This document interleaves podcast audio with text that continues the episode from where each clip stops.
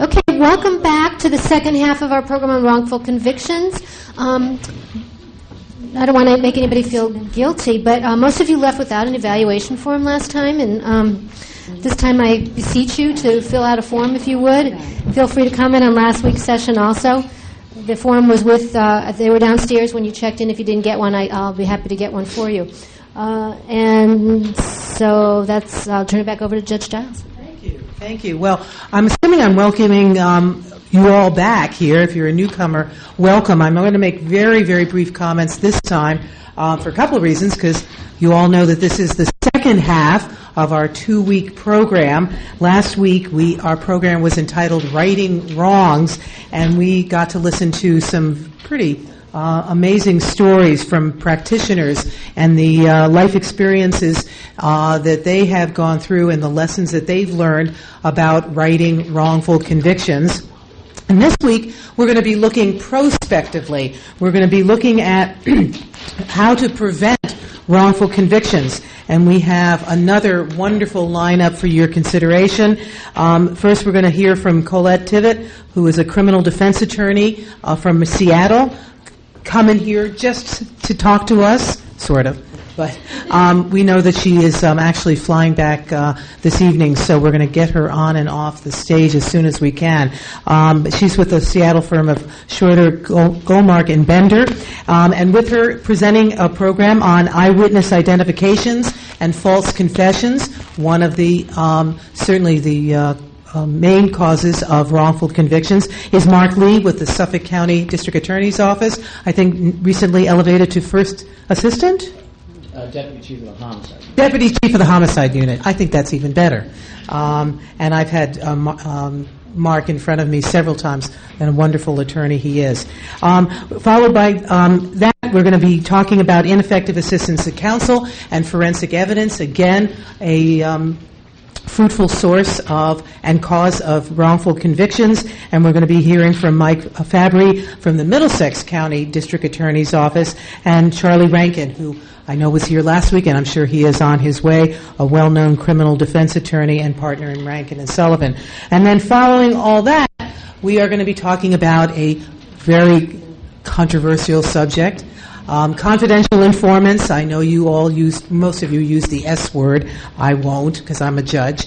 Um, confidential informants, and we're going to be hearing from Julianne Balliro, another wonderful. There's Charlie Rankin.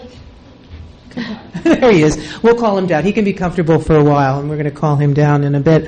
Um, uh, Julianne Balliro from Wolf Block, uh, uh, another highly experienced criminal defense attorney, and uh, Mary Jo Harris, a partner at um, Morgan Brown and Joy, but formerly the legal advisor to the Boston Police Department, and talking about police procedures in this regard. And finally, um, Ted Heinrich, who is an assistant U.S. attorney here in Boston.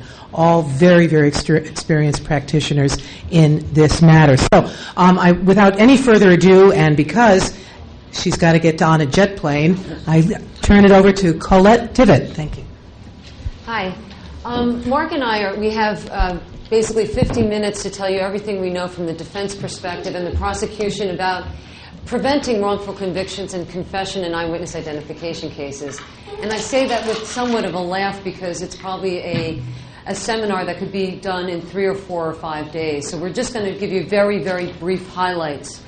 Um, I feel like I'm a bit of an expert on confessions because I had the joy of practicing at CPCS in Lowell, Massachusetts for about 13 years.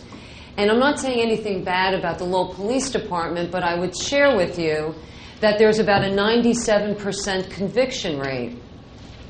I also share with you that in the first 10 years of my practice in Lowell, I lost about 97% of my motions to suppress in confession cases. And I found myself standing before judges and pleading out clients or standing in front of juries and trying to explain to juries that even innocent men and women confess to crimes they didn't commit. And shocking, I was losing these cases over and over and over. And I had the wonderful fortune of being at an MCLA, uh, MCLE program probably in 1999 2000. And Saul Kassin, who was an eyewitness identification expert, was, was being the, the speaker for a CLE on false confession cases. So, one of the areas that we've been asked to speak with from both the defense perspective as well as the prosecution is how do you use experts or how do you educate, either from a defense perspective, starting with the prosecutor, the judge in a suppression motion, and then ultimately a jury in confession cases? Should you use experts? How do you start the education process? If you use an expert, should you use them at a motion to suppress, or should you use them at trial, or at both?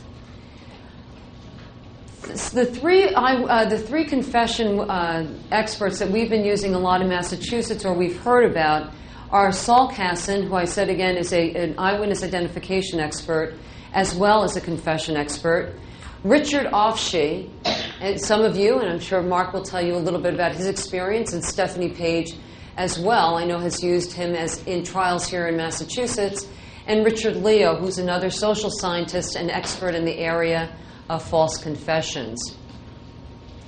The problem that we have as, as defense lawyers is, you know, how, how believable or how do, you, how do you start the education process with a judge if you're doing a motion to suppress? The social science behind false confessions is pretty complicated. There's a lot of stuff out there. But once you read through some of the articles that uh, Saul Kassin has written, Richard Leo, Richard um, you find out that you're seeing the same scenarios repeated over and over again.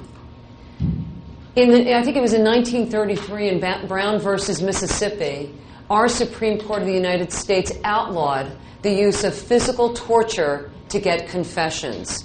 And that's a case where three African American males were tied to a tree and whipped until they confessed. And our Supreme Court said, no, we are better than that. We can't do that. Police say, now what? Can't beat these dudes? How are we going to get the confessions? So then into that vacuum walks Inbau and Reid, a, a law school professor and a Chicago police officer. And they have created what's called the Reid technique for psychological interrogation techniques that are taught to law enforcement. The Reid technique has been used since 19, the mid 40s. It was talked about in the Miranda decision in 1966. And the court in Miranda said even though we've outlawed t- torture, what we're seeing is the use of psychological techniques, such as the Reid technique, and that is also equally coercive. And we have to ensure that our suspects are not being subjected to such techniques that will generate false confessions. When I heard Saul Kassin speaking in 1999 2000 about Reid, I had no idea what the hell he was talking about. And so I looked it up on the internet and I went to the Reid Technique course in Colorado and I sat there for three days with officers from the Glenwood Springs police force, 50 police officers, and me, like a little mole in this little thing, not you know exposing myself as a CPCS lawyer or a, a law school professor from Suffolk. And I was shocked to hear what I was listening to from these officers about the techniques they were using. And I was hearing the same things that my clients in Lowell would be telling me over and over about how they were being interrogated by these officers. How there was these implicit, not explicit promises, where false confession, false evidence is being presented, where they were told that they had they had failed voice stress analysis tests.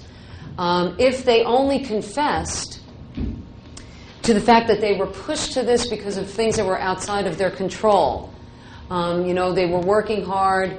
Um, they normally wouldn't have done, committed this crime, but they were pressured into it. They were drunk. They were tired, giving them moral justification and implicitly saying to them, if you confess, good things will happen. And you know, so how do you how do you convince a, a judge in a suppression hearing that although my client sat there for six hours, he gave a confession. It's not a voluntary confession. And that's where, as a defense lawyer, I have been using experts to help educate both judges and then ultimately may, maybe a jury. Before I turn it over to Mark, there's, there's just two other things I will say. If you're going to use an expert in the area of false confessions, be very careful about who you choose. Make sure you read every single thing that they've published. Get their curriculum vitae, read it, because someone like Mark Lee will cross examine your expert and say things, on, you know, which Mark will share with you of what he was prepared to ask Ofshe, that might not be so helpful for, to your defense.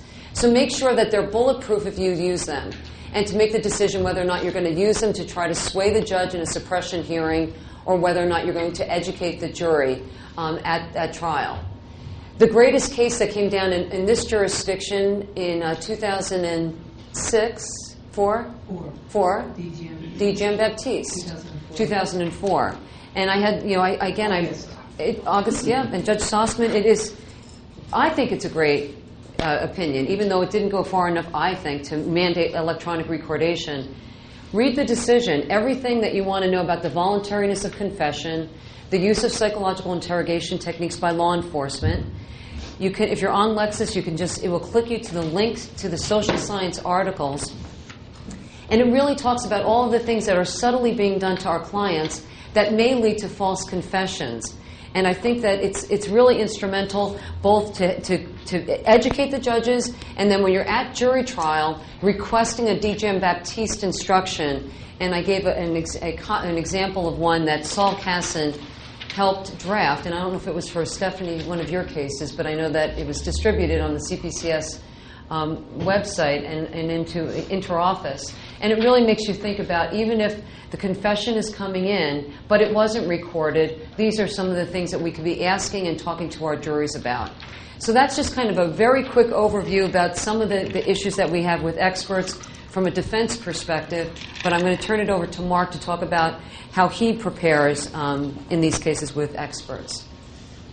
Um,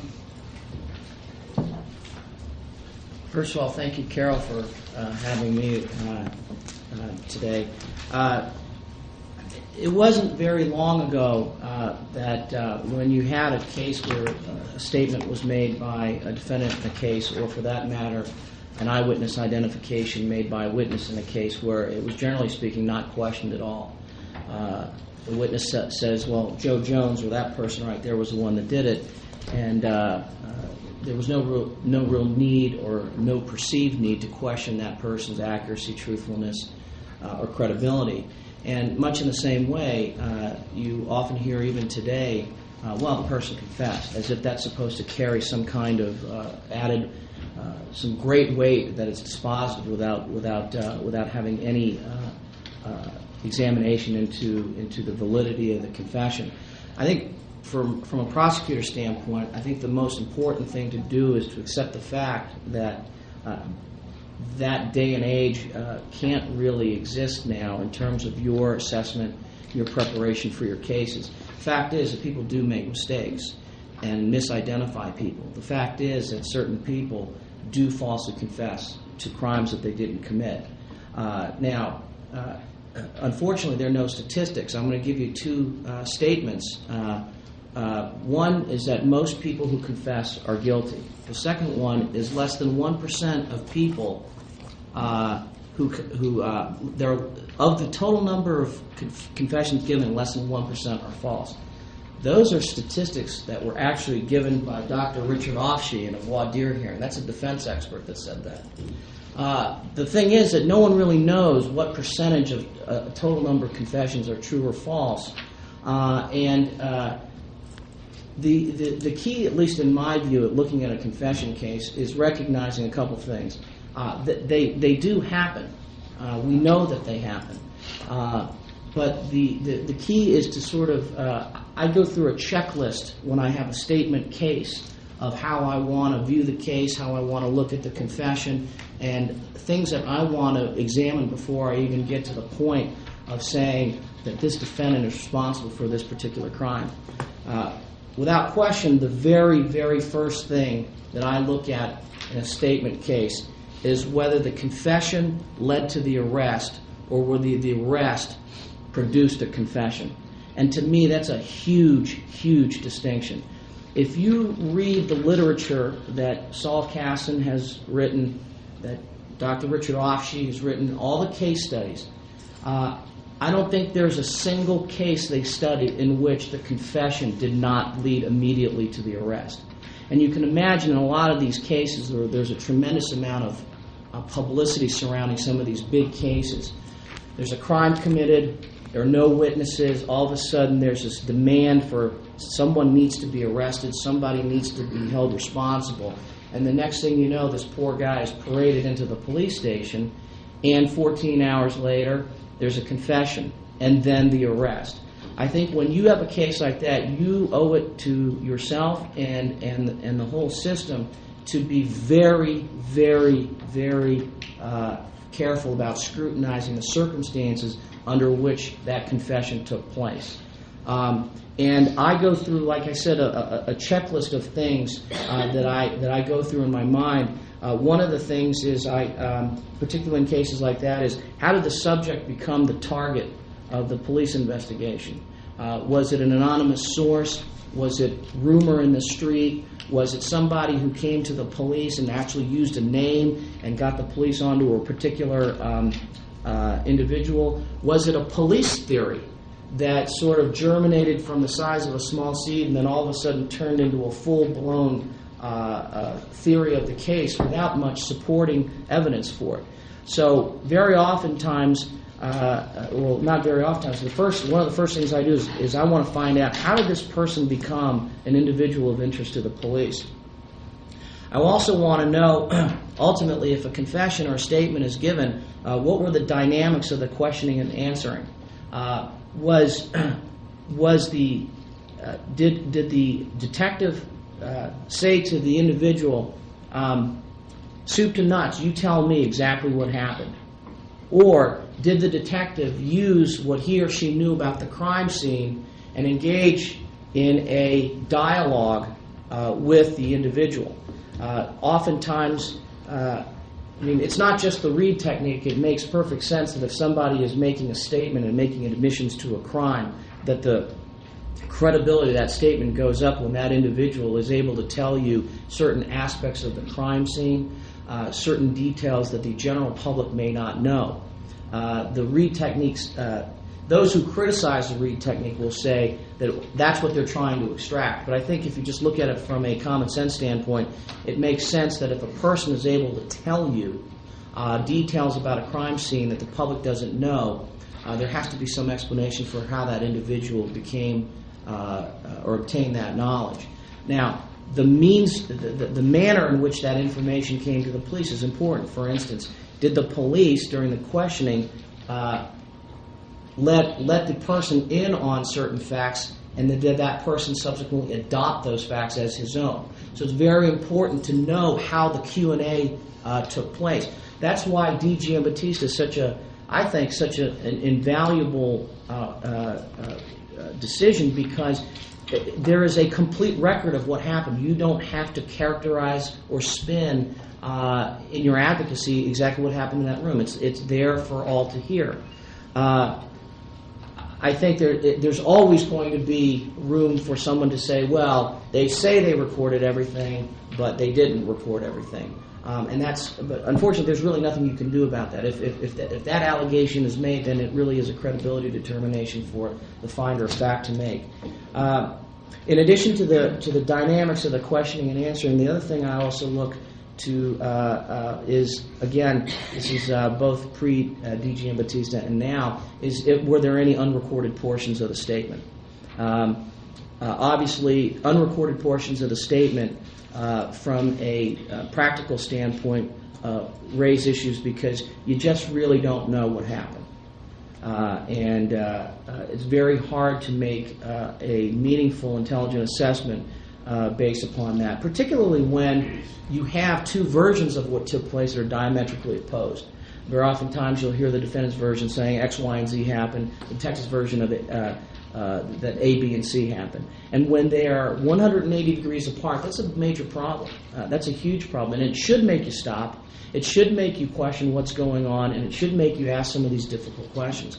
Um, some of the most tense moments I've had during the time I've been a prosecutor have been moments when I've sat down with a detective, I've been hung up on, I've been cussed at, um, I've been called names, Um, and um, these are all things that uh, sort of come with the territory, but I think you, they're things that you have to be willing to do.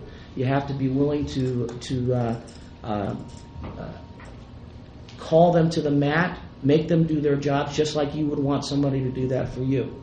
Um, one of the things I want to look at are the circumstances under which the statement t- was taken. Was it, was it at the subject's home? Was it at the police station? Was he handcuffed? Uh, was it 2 o'clock in the morning versus 1 o'clock in the afternoon? Uh, what, what sort of uh, arrangements or accommodations were made for the person to use the bathroom, get drinks of water, things of that nature? Those are all uh, factors that can end up being very coercive to somebody who's uh, who's very tired, perhaps a, a young, unsophisticated. Uh, they all, in and of themselves, may not be overly significant, but when you pile them on, it can be highly significant.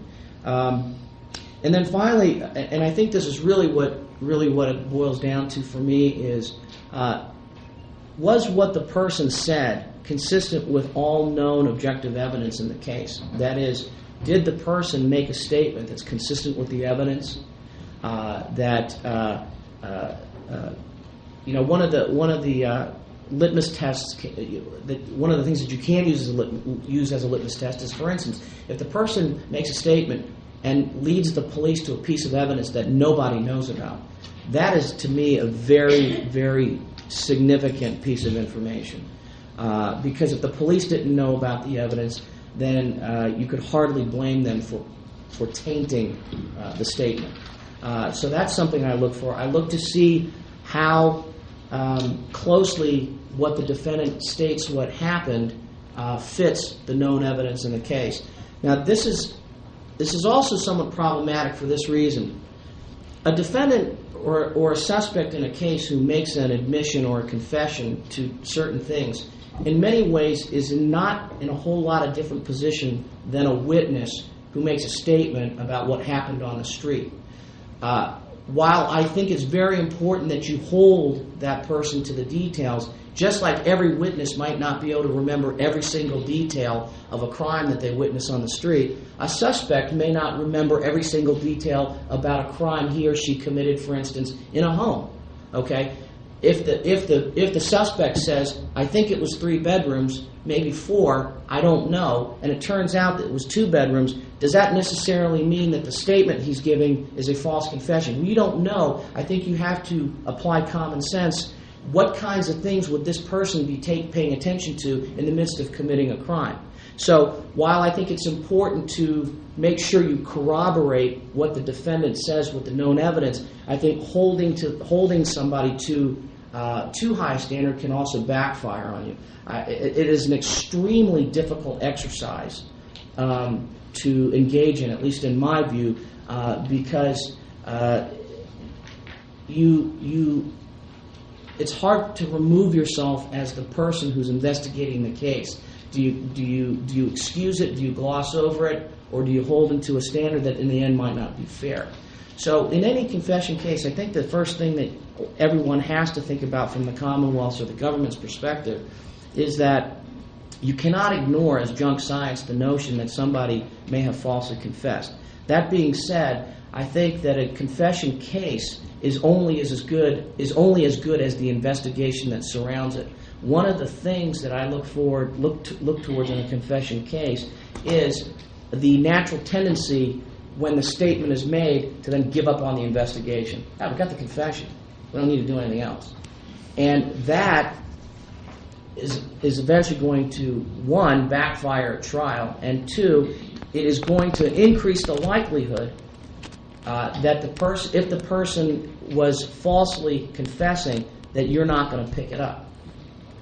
So, uh, you know, we're, we're here about being better lawyers, but we're also here about uh, doing things the right way.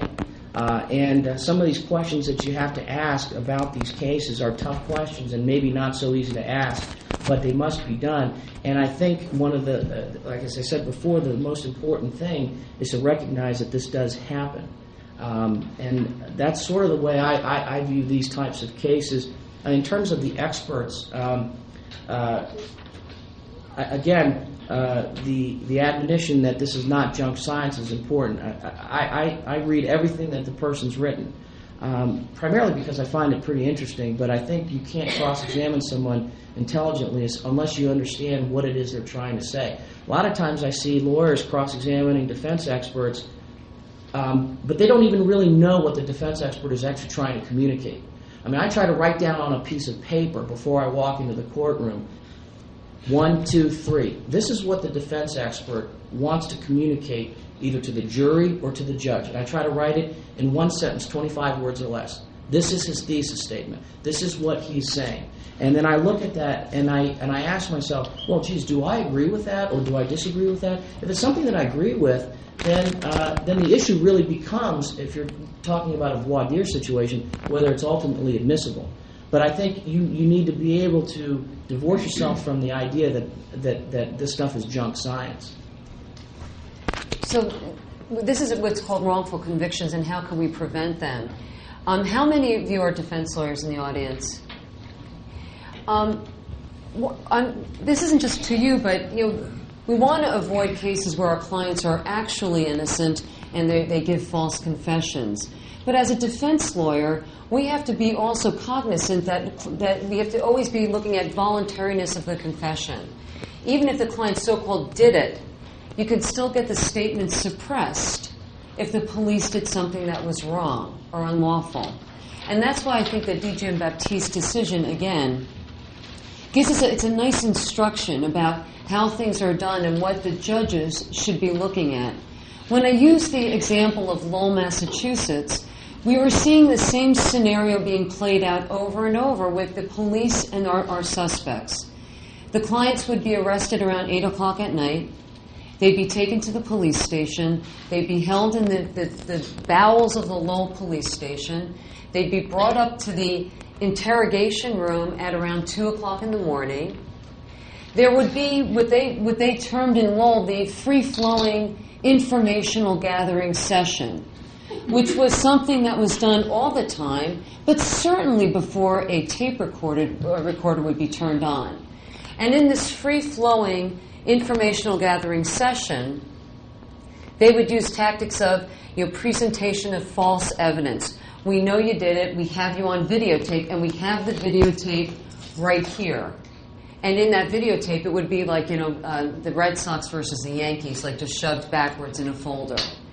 Um, we know you did it because we spoke to all of your colleagues from the, you know, the TRGs, and they told us that you did it. We know you did it because your footprints were found at the scene. We know you did it because you know they over all different things. The DNA. We tested you when you walked in. There was some infrared, you know, light that shined off your your sweatshirt. Client would deny doing it. Um, they would give a statement. The statement would be ripped up another police officer would come in, another statement would be given. But what I started to find out that police were also doing this during this uh, gathering session was that they were giving information about the crime scene. So they would say things like, "We found this gun that was a 38 caliber, and it was underneath the seat of this Toyota Camry that you were seen in." We found you know, they would give, they would be giving details about the crime.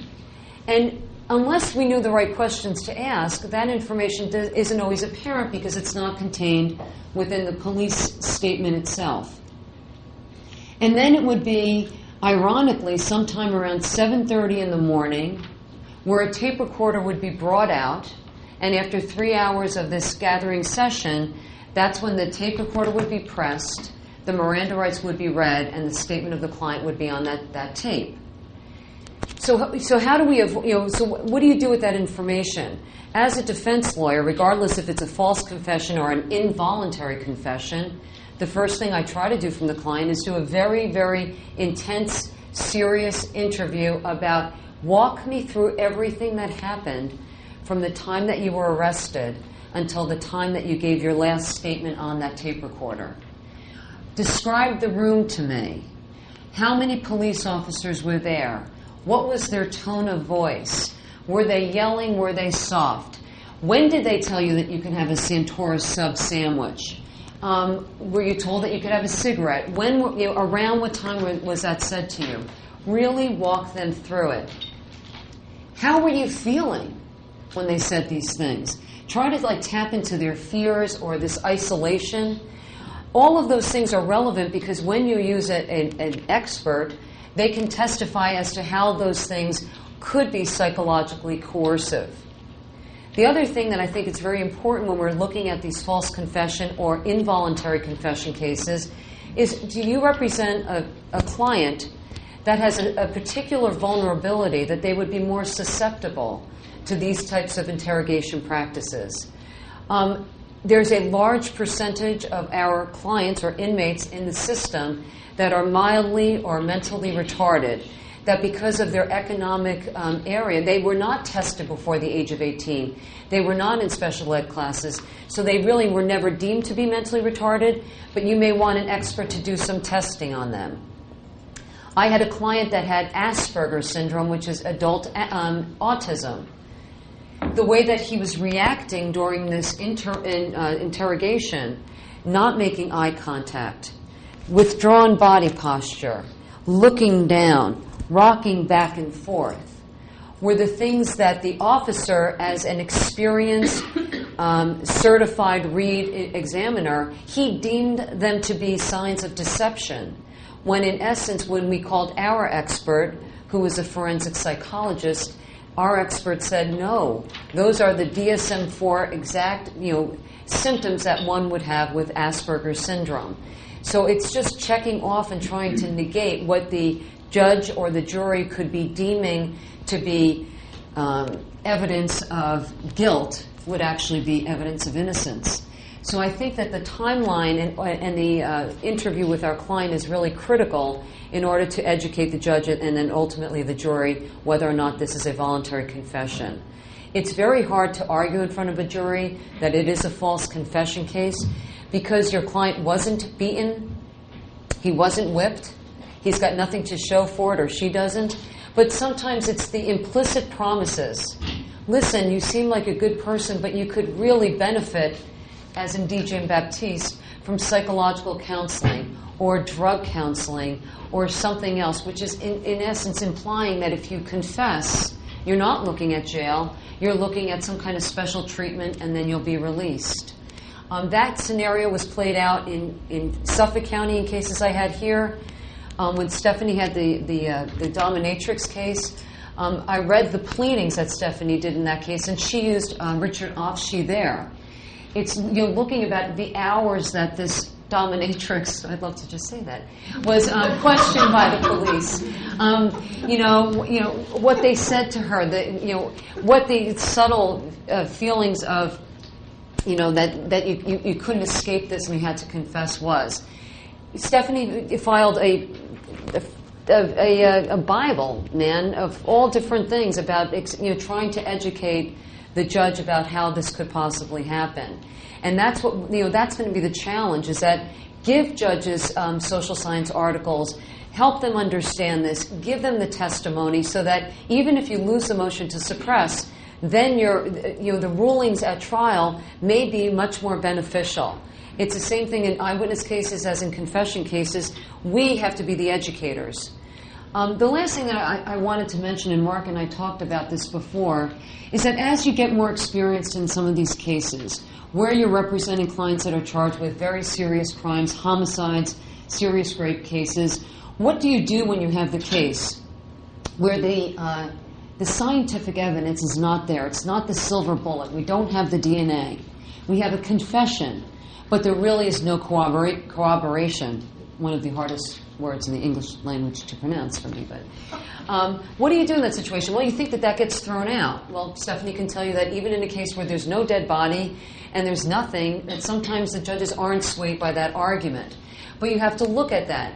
So if I have a case where I believe that I have a client that is either the police did something horribly wrong, or my client is actually innocent, and we can show all of the things that were done incorrectly, maybe it's the time where you sit down and, and I, I say, like, I'll show you yours if you show me mine. You know, show your cards a little bit and say, listen, you know, we have a working relationship. I'm not a bullshit artist. You know that, you know, I'm not, you know, this is what we've done in our investigation. This is what the client's story is. Maybe you could sit down with your opposition and say, I think you have the wrong guy. It takes a lot of guts. It's a very scary thing. You don't do it in every case. I wear a Buddha around my neck. I, I rub my Buddha. I, you know, I sign the cross. I, you know, do whatever I need. Salt off of the shoulder, and then sometimes I will say to the prosecutor, you know, don't, please don't screw me, but I want to talk to you. Let us have this meaningful conversation because I truly think you have the wrong man. I now practice in a state where we have pretrial deposition, so they are witnessing some of their deficits in their investigation. But here in Massachusetts, I have been able to sit down, and I think Mark could share stories where that has happened as well. He may not dismiss the case, but it's worth giving it a shot. And I've had success in the last couple months in Seattle. We're sitting down and murder cases. I had two cases that were dismissed pretrial because of the work done with the prosecutors and the detectives. Let's sit down and, and, talk about what we see are the problems, and then maybe you can share lights. I don't think prosecutors want to convict or see convictions for innocent people. So that's just my two cents on, you know, sometimes taking that depth, you know, big breath and then jumping in. Mark, you have more things to say? Because I'm going to ask if anybody has questions for Colette, because she's going to get on. Um, we're just going to deviate just slightly from the schedule. Colette literally has to get out of here in five minutes. A taxi's waiting for her outside. So um, i wanted to take advantage of her vast skill and experience. Does anybody have any questions of Colette? Um, Mark's going to be here, um, so we can ask him questions. And I have to do my Oprah Winfrey thing because this is all being recorded, and I love doing this, by the way. Are you kidding? With judges spread, this is the only exercise I get. oh, no, oh, sorry. That's okay. Um, everybody's kind of skirting around, and and and maybe I, I'm going to open the china closet and ask the bull to come out. What do we do when we have situations where the credibility and the prior practices of the uh, police officers involved need to be addressed? You know, I, I think it, it's it's, you have the same you have the same officers that are doing the same thing. What, from a defense perspective, I think it's sharing information. If you have you know getting you know saying I have a motion to suppress with uh, Detective John.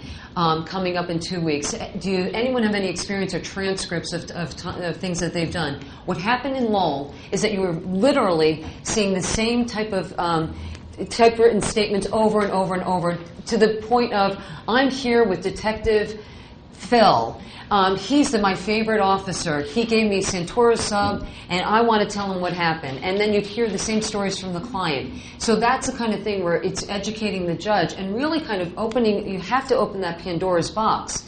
Because there are injustices that are being done. I mean, this stuff in DiGiambattista has been happening for many, many years.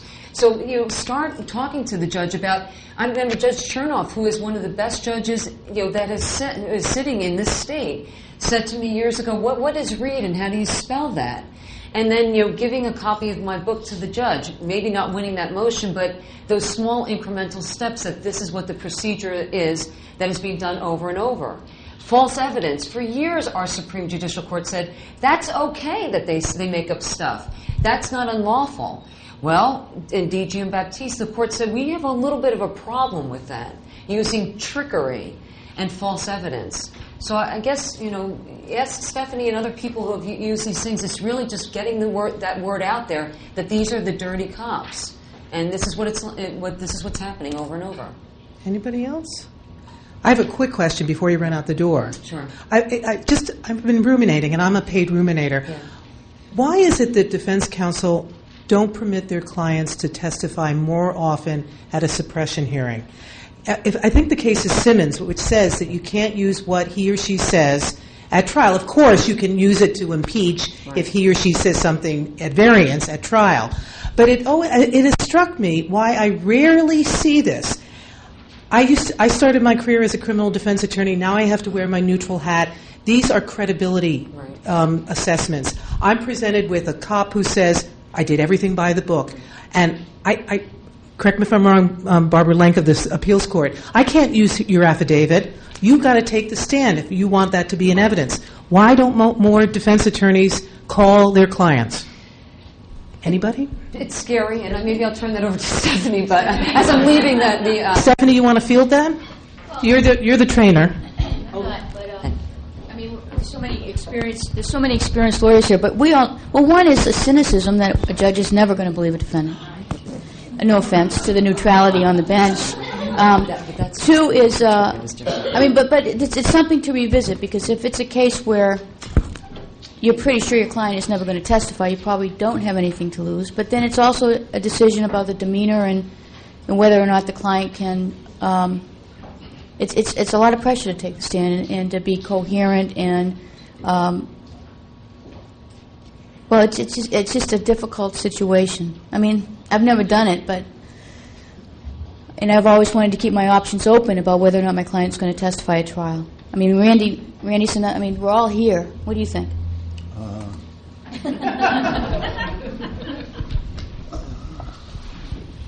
No, I think uh, I, I agree with Stephanie, but uh, I hear what you're saying, Judge Giles, and uh, I had an experience that I remember um, about four years ago where we had a uh, motion to suppress in a homicide case, and um, the detectives were known um, to be uh, to have some problems, and uh, it was a question of whether or not they had coerced uh, the statement, and both uh, it was two defendants, and we both put our clients on the stand, and um, I know the co-defendant's client when he started to uh, testify, I felt like you know there's no doubt that he's telling the truth because of the way he was testifying and just the way he was it was clear, and uh, the judge's decision basically didn't even mention uh, the testimony of the defendants. She just, uh, that judge just accepted uh, everything the cop said, uh, 100%. So I think that's part of the reason that you feel that uh, why should I risk putting my client on the stand when uh, the judges are just basically, uh, for the most part, I mean, you can't you know, say of every judge, but uh, they just are believing the police. Uh, and it's very difficult to put your client up on the stand uh, to test his credibility or her credibility against the police. And like I, I, thought, I think that now I'm hoping that judges, and I think what's happening in homicide cases, what I've been seeing is that the police are beginning to uh, tape record their uh, interrogations right from the very beginning. This is Detective Joya. This interrogation, this is being taped. And I think that would go a long way uh, towards making it uh, fair, for sure. And any, it's a good point it's something to consider Anybody else want to weigh in on that? I just, I, I personally can remember. I'm, next month I'll be a judge 17 years, and I can remember um, vividly peop defendants who've taken the stand and impressed me. I can't guarantee I'm always going to believe your client, obviously, but I, I, I think I'm fairly good at assessing credibility. And when I get somebody who takes the stand and says, "Judge, that's not what happened," and I, you know, and they present well. I will believe that person. I really, I really will. Um, so I think you might consider that. You have seem to have a very little faith in trial judges, um, and I'm not sure that you'll all have that much to risk by playing it that close to the vest sometimes. Chris, Um, just briefly, I understand Judge Lauriat is commenting on the same issue and saying that he feels really stuck a lot because he's got the, the cop on one hand and that's about it, and he's very interested in hearing from um, from defendants. I had a motion to suppress um, ID in a drug case once, where I had no choice but to put my client on to talk about the ID procedure out on the street. And he was a great kid, and he was articulate and gentle, and he had to admit he'd made the undercover sale. And um, Judge Rouse fell off the bench when he admitted the crime, and that included that in her findings. so, take your, you know, it is a risk. You know. obviously we're talking about wrongful convictions here. I'm just But I'm, I, but I'm seriously. I mean, if you're if you're really dealing with you what you think is a false confession, I just put it out to you to consider that maybe the defense bar should consider loosening up on that um, hard and fast rule. I never put my client on. If you, if you want to prevent a wrongful conviction, I've got to assess that person's credibility that he was, you know, psychological pressure was brought, you know, brought to bear. He couldn't have his cigarettes, and he's a, you know, um, a heavy smoker. Whatever it may be, I can't use your affidavit. I, I can't. I have to assess his credibility on the stand. So. But you raised the most important point. I gotta do, said- I gotta do my Oprah. This is being recorded. But, but you raised the most important point when you said he has to present well. A lot of the people we're dealing with, I mean, I only deal with homicide appeals. That's all I deal with. And I, and I can't tell you the people that, at least 95% of my clients are either drug addicted, alcohol addicted, or borderline intelligence. They are not people who would stand up well and would not present well if they had to testify at a hearing, especially when cross-examined by a you know a competent, experienced DA. They just wouldn't handle it. Just one last comment. I mean, call me naive, but regard, I, I don't necessarily need high levels of intelligence to see credibility. Um, I, I think credibility shines through that, um, in my personal opinion. But Mark, I think, had more to say. Well, I mean, I, I, what I what I seem to hear a little bit of is uh, uh, discussion of surrounding tactical decisions uh, to make. I mean, I think ultimately, if the issue is trying to prevent erroneous convictions, this has got to be a marriage between the defense bar and the prosecution. So the prosecution uh, investigates and tries these cases responsibly. That is, uh, in, a confession case, making sure that the statement, uh, just uh, because it's an admission to the crime, is not good enough. It's to it's to dig around to figure out. Uh, look, I mean, I, accept Dr. Ofshe's statement that the vast majority of people who confess are guilty. I also happen to believe that people do confess falsely. I think it's it's knowing that it happens that is the first crucial step for the government. It happens. This stuff happens, and if you uh, proceed uh, uh, with your case thinking that it doesn't happen, it is going to affect and dictate and guide how you handle the case. So I think that I think that's a crucial uh, acknowledgement to make.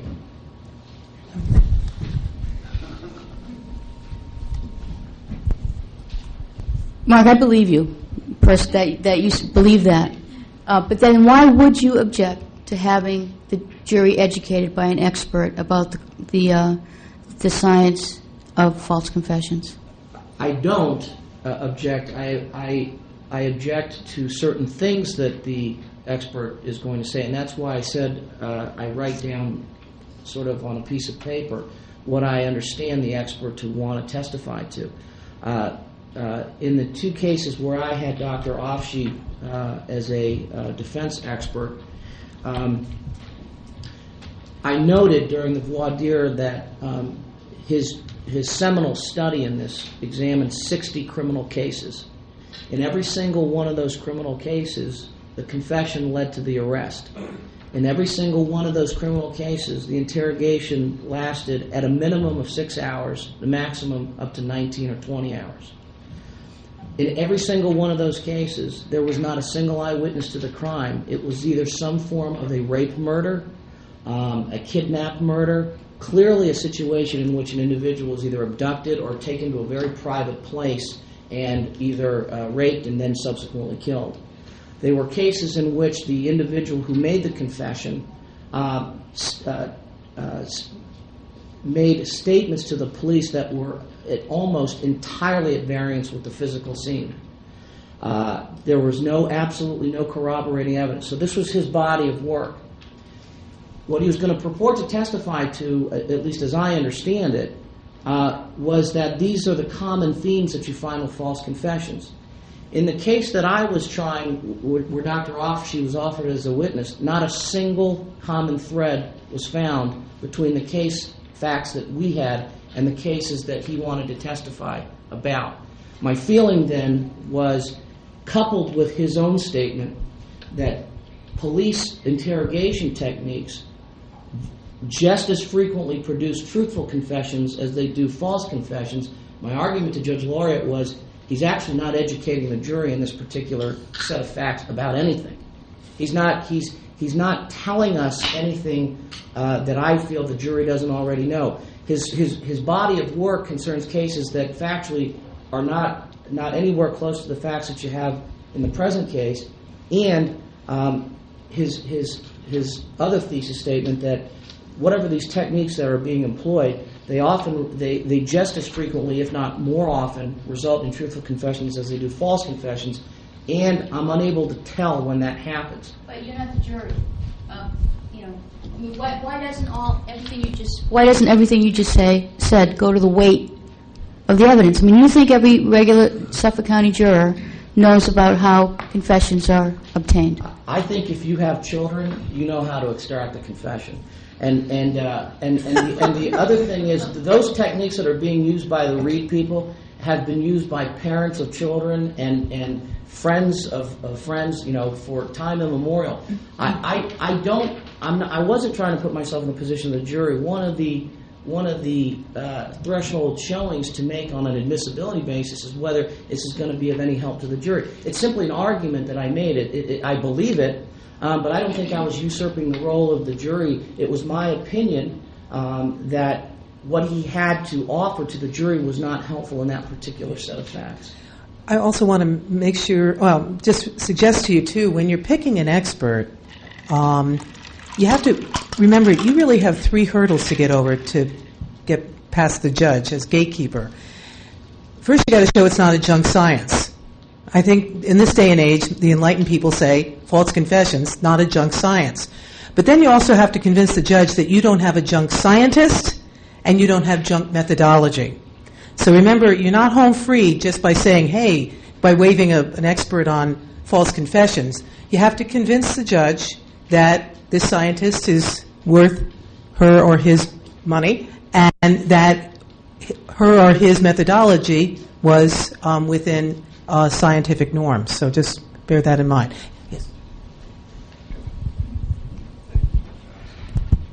Mark, I've coerced lots of confessions out of my kids, and I have never once told them that their fingerprints were on the cookie jar. Uh, there are several techniques that Reid deploy, employs that are not even close to even horrible parental techniques. So I, I don't quite agree with the analogy. I understand the underlying point, but I don't really. I don't think that analogy holds any water. I I wasn't. Uh, uh, I was being a little facetious, but my point. My point. My point is that. Um, I believe the question that Stephanie was asking me was um, if, uh, why would I object uh, to having Dr. Ofshe's testimony come in if, if much of what I what he says is something that I agree with, and uh, that false confessions and wrongful convictions are to be avoided. Um, that's not to say that I don't believe that some of the things that he said were inappropriate for the jury. Just because I want to avoid wrongful convictions doesn't mean that I then uh, should do uh, everything I can to lay down uh, and and help the defense case. My job is not to allow a wrongful conviction to take place. I mean, one of the only things that I can do is something that I did in the last case uh, that I had. It was a uh, it was a murder case. It was a horrible, horrible murder case. And the defense attorney in the case came to me. Uh, it wasn't the I did not indict it, but I it was given to me to try. He said, "You know, I really think this guy's innocent." I said, "Let's talk. Let's sit down and talk." And he walked me through. I said, "You're going to have to walk me through why is you think he's innocent." And we sat down, and I think he thought I, w- I was joking, but at this at the end, I said because his client gave a full blown confession to the police. And I said, you know what? I'd like to talk to your client. I, I would really like to talk to your client. And he, without missing a beat, said, okay. So we did. And I videotaped him, and I did a two and a half hour interview under a proffer agreement. And what I said in the proffer agreement was, not only will not this not be used substantively, I won't even use it to impeach him. And for two and a half hours, I interviewed the defendant on tape, on camera, and I decided at the end based upon what I had seen. And again, you know, we're only guarded by, guided by our own moral compasses. So I mean, I can only be the best I can be. I felt that what he said did not convince me that he was not guilty or even innocent of what had happened. And we ended up trying the case. Now, it ended up in an acquittal. Um, and the jury spoke, and, and, and that, is the, that is the result. Um, but, you know, I try to be creative. I try to do everything I can. I think every prosecutor, anyone that does government prosecutorial work, ought to be terrified at the thought of sending somebody who's not guilty or innocent to jail. Absolutely terrified. I mean, I, I, freak out about stuff like that. Absolutely freak out about stuff like that. And I, I you, you sort of purse your lips, but you know what? Um, it is, I- you, you know, you don't have to believe me, but I, do believe you. Your reputation is impeccable. I do believe you. That's not, that's not the point. I, my point is, I think there's some value in educating a jury or a judge in a motion to suppress on the interrogation techniques, even if what the expert's going to say doesn't match up perfectly with what happens in the. Right, but see, this really now is boiling down to sort of a uh, a, a discussion about sort of tactics because the issue the issue here is how can I avoid sending an innocent person to jail in a confession case, right? Which really doesn't have anything to do with what an expert can or can't say in front of a jury. It has to do whether somebody has has falsely confessed to a crime and what can we as practitioners do, particularly the prosecution, in eliminating or preventing that from happening. I mean, a lot of those cases that Dr. Ofshe examines, they're very, they're, they're, they're like red flags. You can't, you, you would not believe some of the cases in which cases were brought against individuals based upon their confessions. Uh, I'm sorry, I don't want to monopolize. That's okay. Um, yeah, we do have to cut this off, but it, I think it's very striking to me that we've just talked about two instances in which it has been suggested defense counsel might make their um, clients more available, both to a judge to assess credibility and to a, a DA like Mark Lee under a proffer agreement where it wouldn't be used. We're talking about, I'd like to think, in the rare instances, we're talking wrong to prevent wrongful convictions, people actually innocent. I query members of the bar out here whether you shouldn't be thinking about making your clients more available if you really truly believe they have falsely confessed to a crime. What have you got to lose under that circumstance? What have you really got to lose under the Simmons case if you have him or her testify at the suppression hearing? Just food for thought, not advocating a particular um, position here. We, we have to move on to our next panel. There'll be a, a time for more question and answer um, after the next panel, but let's get down to equally skilled um, and experienced attorneys. Charlie Rankin. Do you have his? Um, is there more? Um, tag? It's up there. Oh, there it is. You're down there next to Mike. That's your name. Charlie Rankin, who needs no introduction to the members of the defense bar, and equally, especially if you're out in Middlesex County, Mike Fabry of the Middlesex DA's office, talking about ineffective assistance of counsel and forensic evidence.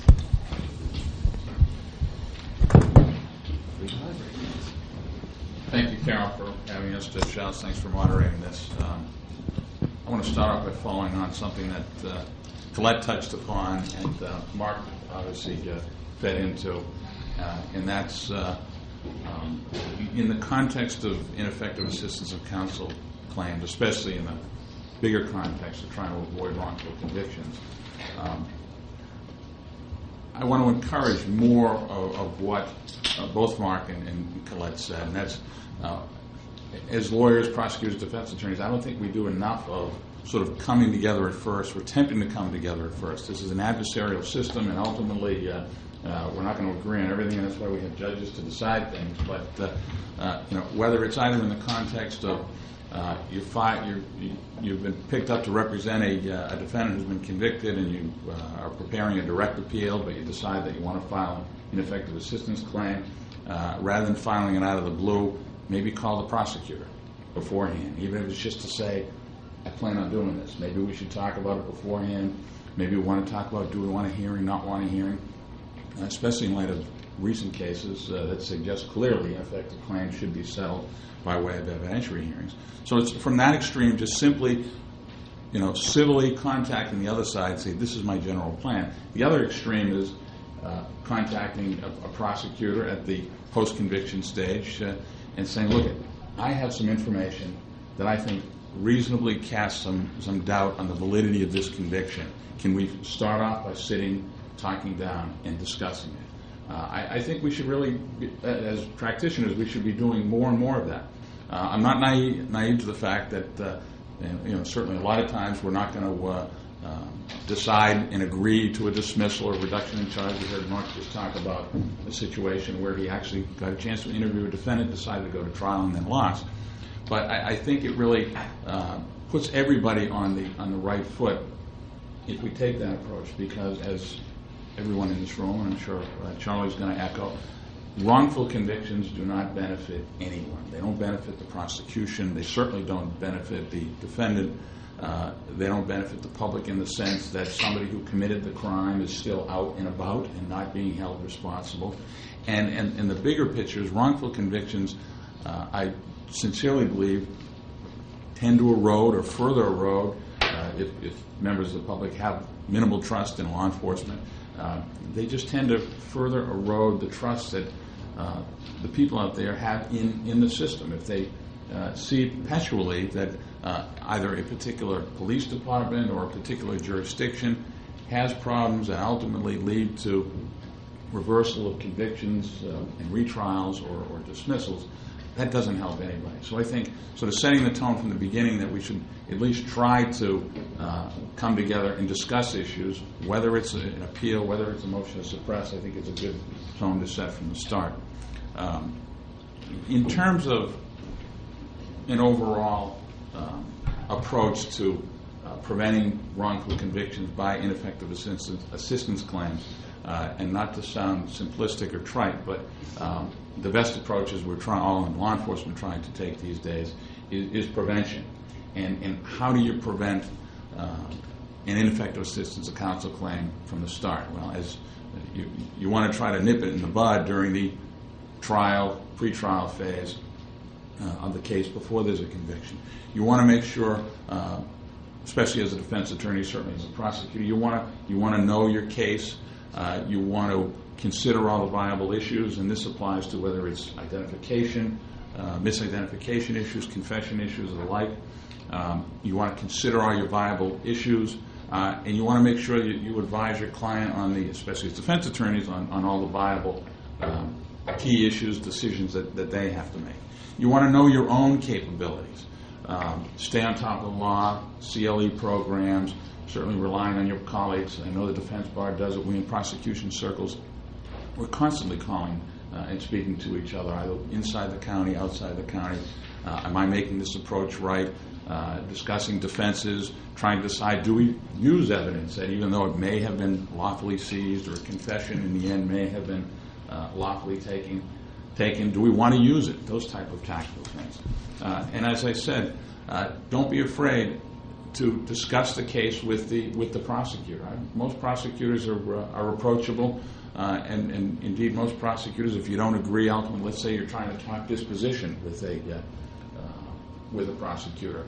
Uh, most of them are going to be willing to, and the ones I supervise, I certainly insist.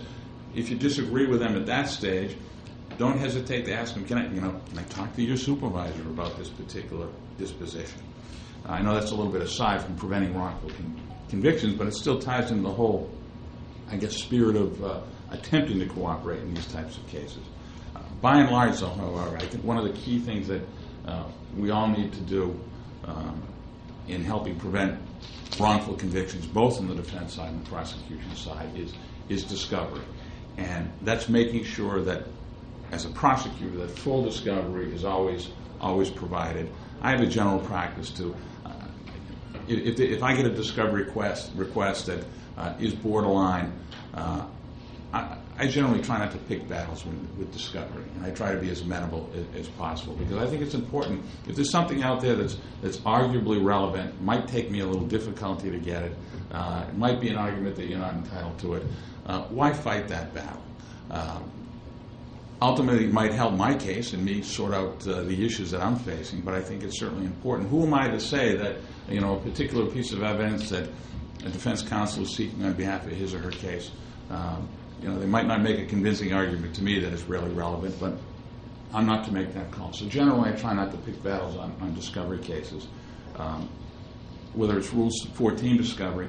Rule 17, though, I think uh, over the past several years, there have been a number, of cases that have discussed that as a, uh, not as a discovery rule, but as a, a trial preparatory rule. And I think that's something that's probably underutilized by both prosecutors and, and defense counsel.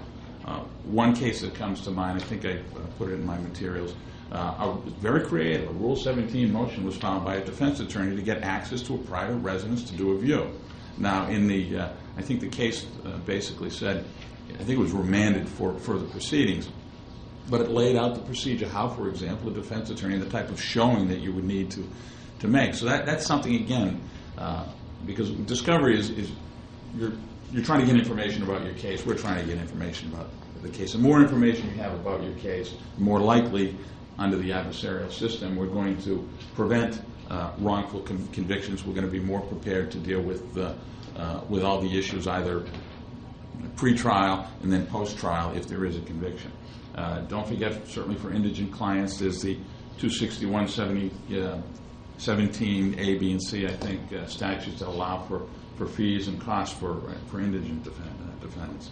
Um, know your obligations uh, post-trial. This, I think, applies more to defense counsel, but obligations to preserving the, the file, obligations to filing notices of appeal, uh, revise and revoke motions, uh, jail sentence, uh, uh, jail credit, uh, sentence uh, appeals, those types of things.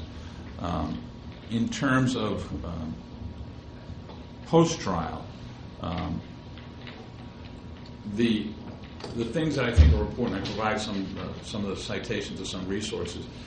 You, want to know what is out there and what rules require the court, for example, what statutes or rules require a DA's office, for example, to preserve um, its file, to preserve its evidence, um, so that you can get access to it, especially in the context of, uh, forensics.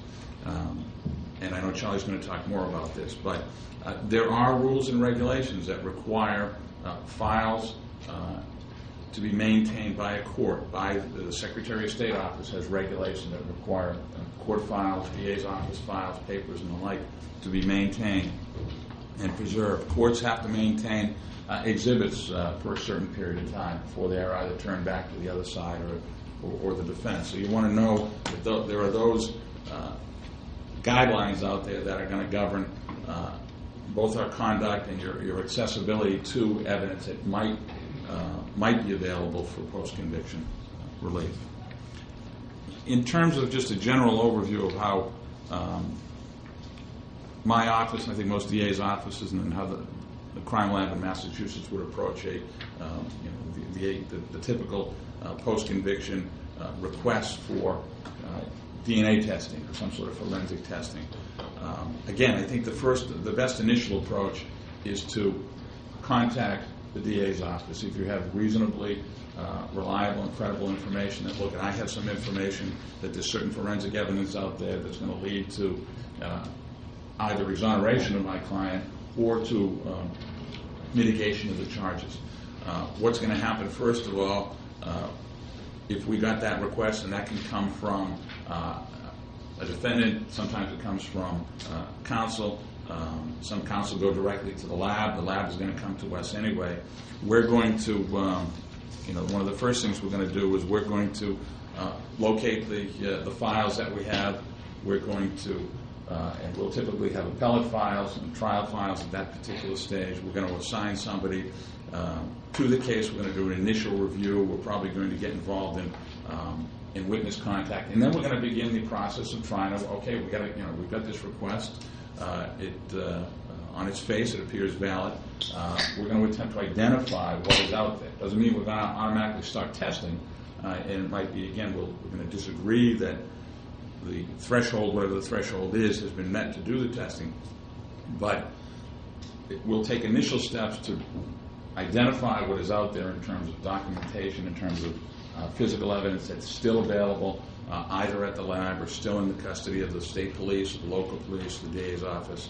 Um, and then we're going to hopefully either begin the discussion or begin the process through a motion for new trial or uh, post-conviction discovery uh, of, of setting up the process for, uh, for testing. Victim notification is, uh, is going to be part of that, depending on the type of showing, the type of case is going to determine when we'll make victim or family notification and the like. And ultimately, we'll either get to the point where we'll agree, and uh, the few offices that Middlesex has had uh, post-conviction DNA cases, I know Suffolk has had a number of them, but the, the few that we've had in my office over the years that I've been there, um, most of them have been, okay, we review the case and we agree to submit items uh, for further testing. And uh, some, however, have gone to uh, certainly motions, and there, there have been court orders, orders to direct the testing to be done. Uh, but again, I think uh, uh, if we all sort of begin with the approach that, um, and this is going to come from the prosecution side as, as well, but begin with the approach that uh, if you have it, what you think is a legitimate issue in terms of a wrongful conviction, approach the DA's office initially. By and large, I can guarantee in Middlesex we're going to at least have an open mind. We're going to we're going to hear it out. We might ultimately not agree, but at least we start on that footing. That uh, you know, we'll we'll listen to what is out there because again, as Mark said, and I think as Colette alluded to, none of us uh, want to see somebody wrongfully convicted. Uh, I agonize it, uh, about it from time to time. Uh, I happen to think we do a good job in Middlesex. Uh, most cities and towns in Middlesex. I know there have been problems in some jurisdictions in the past, but uh, if we start from that premise that look, we will, you know, we will approach it with an open mind, uh, understanding that it is an adversarial system. I think ultimately we're going to try to all seek the same thing. Um, is my PowerPoint loaded, Carol? So while Carol's loading, I, I have a little PowerPoint to talk about a particular example of forensics and um, ineffective assistance, uh, preventing wrongful convictions. Uh, one thing that Mark said a few minutes ago struck me, and I think it's very true, is that uh, he described the process of investigation and what he goes through, I guess, after the case comes to him, while when the police have done their uh, work and he gets a confession and he has to see how that fits in with the uh, other evidence in the case.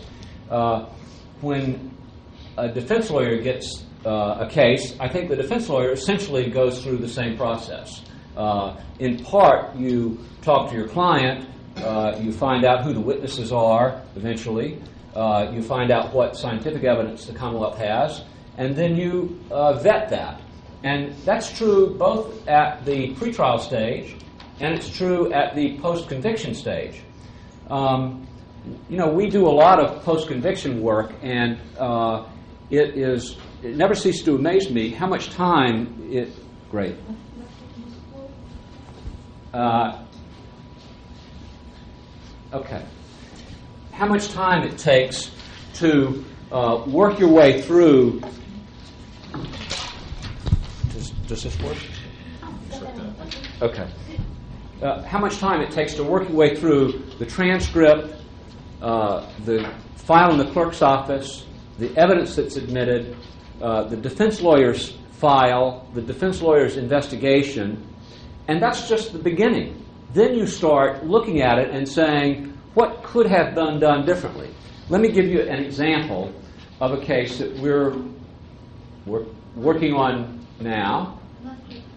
Uh, left click. Okay. Uh, is a case that was uh, a doctor convicted of murdering his wife in Norfolk County uh, several years ago. Uh, it's on direct appeal now. We litigated a new trial motion uh, before the trial judge, lost it. it's now awaiting briefing or in the midst of briefing in the SJC. So, a key piece of evidence was near where uh, Mrs. Greineder's body was found were drag marks. Uh, and at the scene, uh, the responding police officers uh, found a footprint. Uh, and uh, their theory at trial was that the murderer made that footprint, and that footprint matched Dr. Greineder's sneaker. And more, in, or as importantly, that the uh, footprint was of a heel, and that the direction of the heel and the drag mark was consistent with the defendant standing behind the dead body and dragging it this way to where the body was finally laid to rest. So, this is the uh, government's theory, uh, and they prepared, uh, they, they went to the scene right after uh, the body was discovered. They saw the drag mark on the path. They have expert testimony about a footprint by a uh, longtime uh, crime scene services person, then a sergeant, now a lieutenant Ribeiro, uh, that the print was made by the defendant's left sneaker and it was his heel. Uh, so, in the opening statement, the prosecutor very effectively, I mean, this was a case where the prosecution just did a, I mean, if you want to talk about an exemplar of advocacy, uh, whether it was the right result or not is a different question. An exemplar of advocacy, it's Greineder. Uh, the footprint evidence was described in detail in the opening statement. The footprint made by the killer as he dragged the body backwards was the same size as the defendant's heel and had some of the same manufacturing characteristics. Just really dramatic uh, uh, evidence in an opening statement. Uh, Sergeant Ribeiro testifies at trial. She's been at crime scene services for many years. On footprints, she attended a 40 hour class at the FBI. She attended a 40 hour class uh, at an international law enforcement seminar, uh, qualified as an expert. She went to the scene. Uh, she photographed and made dental stone castings of eight footprints at the scene. Uh, she photographed the footwear of all of the responding law enforcement and uh, emergency personnel so that she could rule out those. Uh, and the police, when they arrested Dr. Greineder, took his sneakers and she had his sneakers. So she says uh, footprint number seven was the key uh, thing. She testifies at trial that the drag mark starts in the area where the uh, uh, footprint number seven is and leads back towards the area where uh, Mrs. Greineder's body was found. And that by comparing the photographs and the casting, the left footwear of the defendant, the left sneaker, corresponded with the footprint at the scene, and that Greineder's uh, sneaker could have made the impression. And uh, she described that it was the heel of this left shoe. Uh, and uh, both, uh, you know, she characterizes it in various ways in the examination, both using correspond, which suggests that it is, and consistent with or could have, which is less certain. Uh, the heel of the footwear would be towards the back of the victim, dra- dragging in the manner I demonstrated. The defense lawyer uh, cross examined her about various aspe- aspects of her testimony, but uh, stayed entirely away from questioning, any questioning about footprint number seven. Closing argument by the ADA, it's just rammed, rammed, rammed. Uh, that's important evidence. Is it prop? This was uh, a strange argument that he made, but it, a, it was a telling argument. He said, Is it probable that someone dragging the body without leaving the footwear impression, is that probable? And he answered the question, No, that's not probable. That's, uh, that's laughable because it was a dirt path. There were you know, eight footprints there, one very clear. It was his heel, the defendant's heel. He made it. It's the defendant's heel mark right where he would have picked her up. Uh, he says this is strong, powerful evidence that the wearer of these shoes dragged May Greineder to right where that heel sits, and that stayed there until the police were there. So uh, we're hired to do the appeal. Now, um, one would hope that uh, the fact that Dr. Greineder had money uh, would not make a difference in the kind of showing he was able to make uh, on a new trial motion. You could be the judge of that. Uh, we located uh, William Bodziak, who is the expert in the world on footprints. He authored the textbook. He was head of the FBI, that section of the FBI lab for 25 years. Uh, he taught local and state police. In fact, he taught Sergeant Ribeiro, as you could guess, uh, which is why we found him. You might ask, uh, and uh, I can tell you this because it, it, came out at the new trial motion hearing. The trial lawyer had a footwear expert look at uh, this question. Uh, did not present testimony.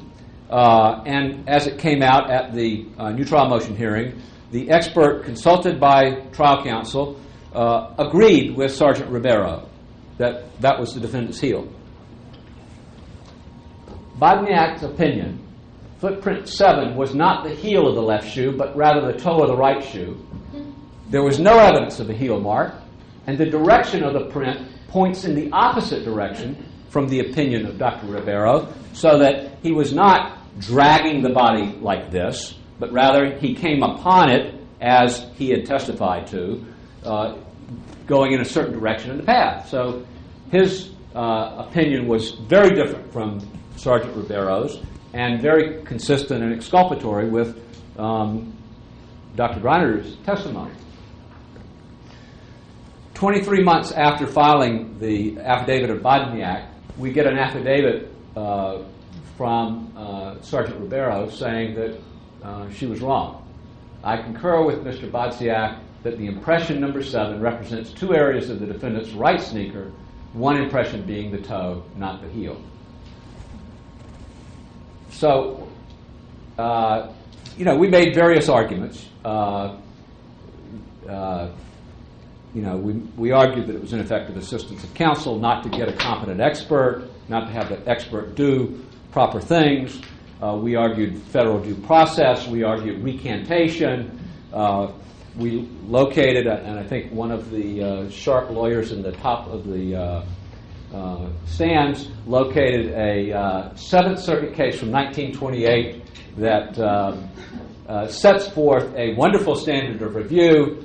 that if the jury might have been might have reached a different result, we were entitled to a new trial regrettably, uh, Judge Chernoff uh, didn't buy the uh, Seventh Circuit's 1928 opinion. Uh, he concluded that it wasn't ineffective assistance of counsel um, because uh, trial counsel had hired a seemingly competent expert who agreed with Ribeiro, and there was no reason to keep looking for a favorable expert.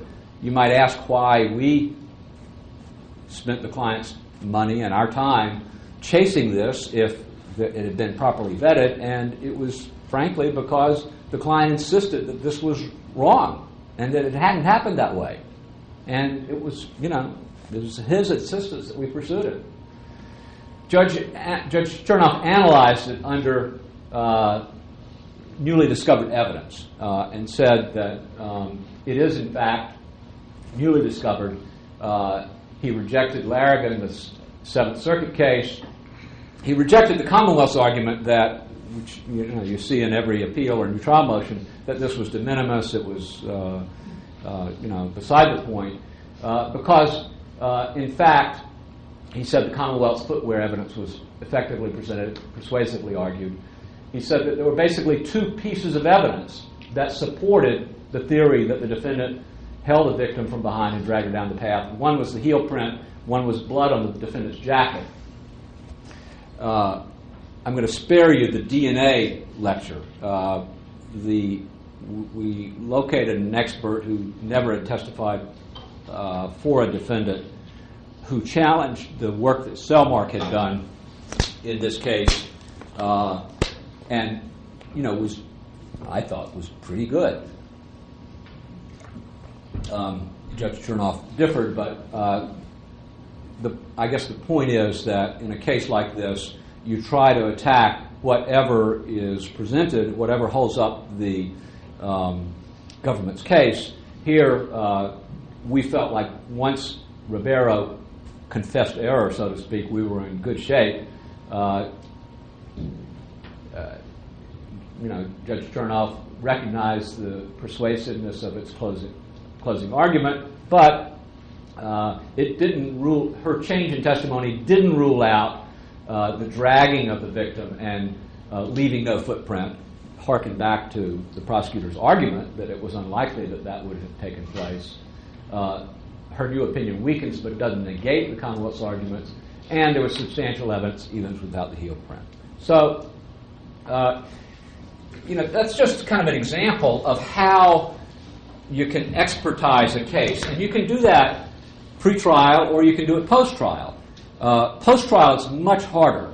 A, because uh, getting funds in an appointed case is uh, not a matter of right, but a matter of discretion. And I shudder to think what uh, a, a Superior Court judge, even someone like Judge Chernoff, would have done with a request for funds for Dr. Uh, Mr. Bodziak. Uh, sorry, I lost my train of thought. Um, but so you do in, investigate each of the uh, um, aspects of it uh, to try to expertise it. Um, and uh, the other problem you frequently have, and we heard some about this last week, uh, with access to the evidence. Here, we were fortunate because uh, all of the stuff had been admitted as evidence at trial. It was in the clerk's office. Uh, we uh, had ac- ready access to it. Um, and uh, it was not a situation, as I think some of the people talking about the western part of the state, where the prosecutors only know the word no when you're seeking access to something. Um, uh, you know, we didn't we didn't anticipate that problem. Uh, Judge Chernoff was going to let us make our record, and uh, so you know we could do the work both on the DNA as well as on the uh, um, uh, footwear. You know, we'll we'll see ultimately what the SJC uh, does with it, but it's a, it's a pretty good record. There are a couple of other things that I want to mention uh, before I turn it back over to Mike. One of the things that uh, I think is a wonderful tool that is rarely used is uh, the State Public Records Act. Um, we recently did a case uh, uh, in Suffolk County where a defendant uh, or somebody came to us and said, There's a defendant who's been in prison for 35 years. He located some information using the state public records request. CPCS has declined to appoint post conviction counsel uh, on a Rule 30 uh, on a screening. Uh, will you look at it? And so Jamie, my partner Jamie Sultan, looked at it and uh, was just had his mind blown, just totally blown. This was a case where um, the defendant, years and years later, had written to the Boston Police Department saying, uh, "Please send me any investigation of my case. I was convicted of murder in 1969 or something."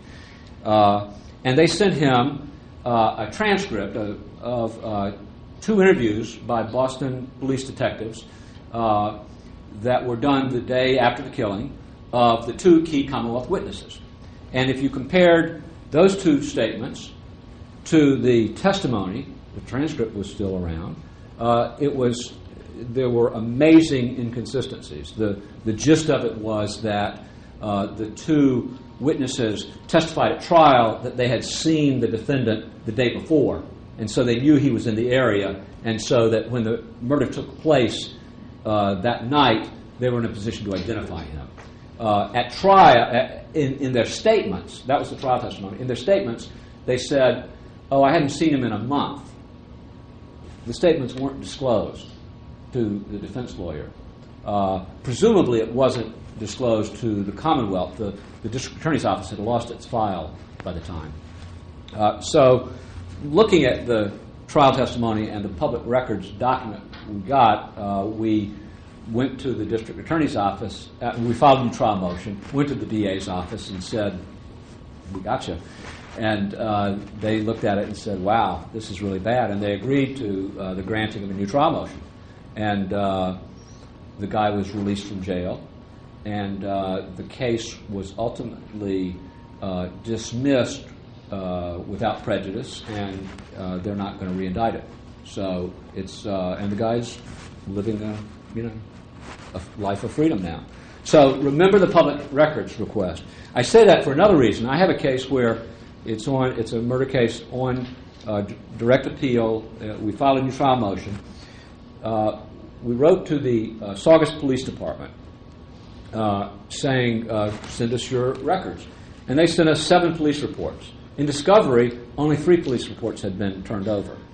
Uh, amazingly, of the three police reports had been turned over, essentially the bottom half of the page had been redacted. And as you can guess, the bottom half of the page had some really good stuff. and it was redacted in such a way that you couldn't tell uh, that it was redacted. Uh, I mean, it was just looked like the report ended.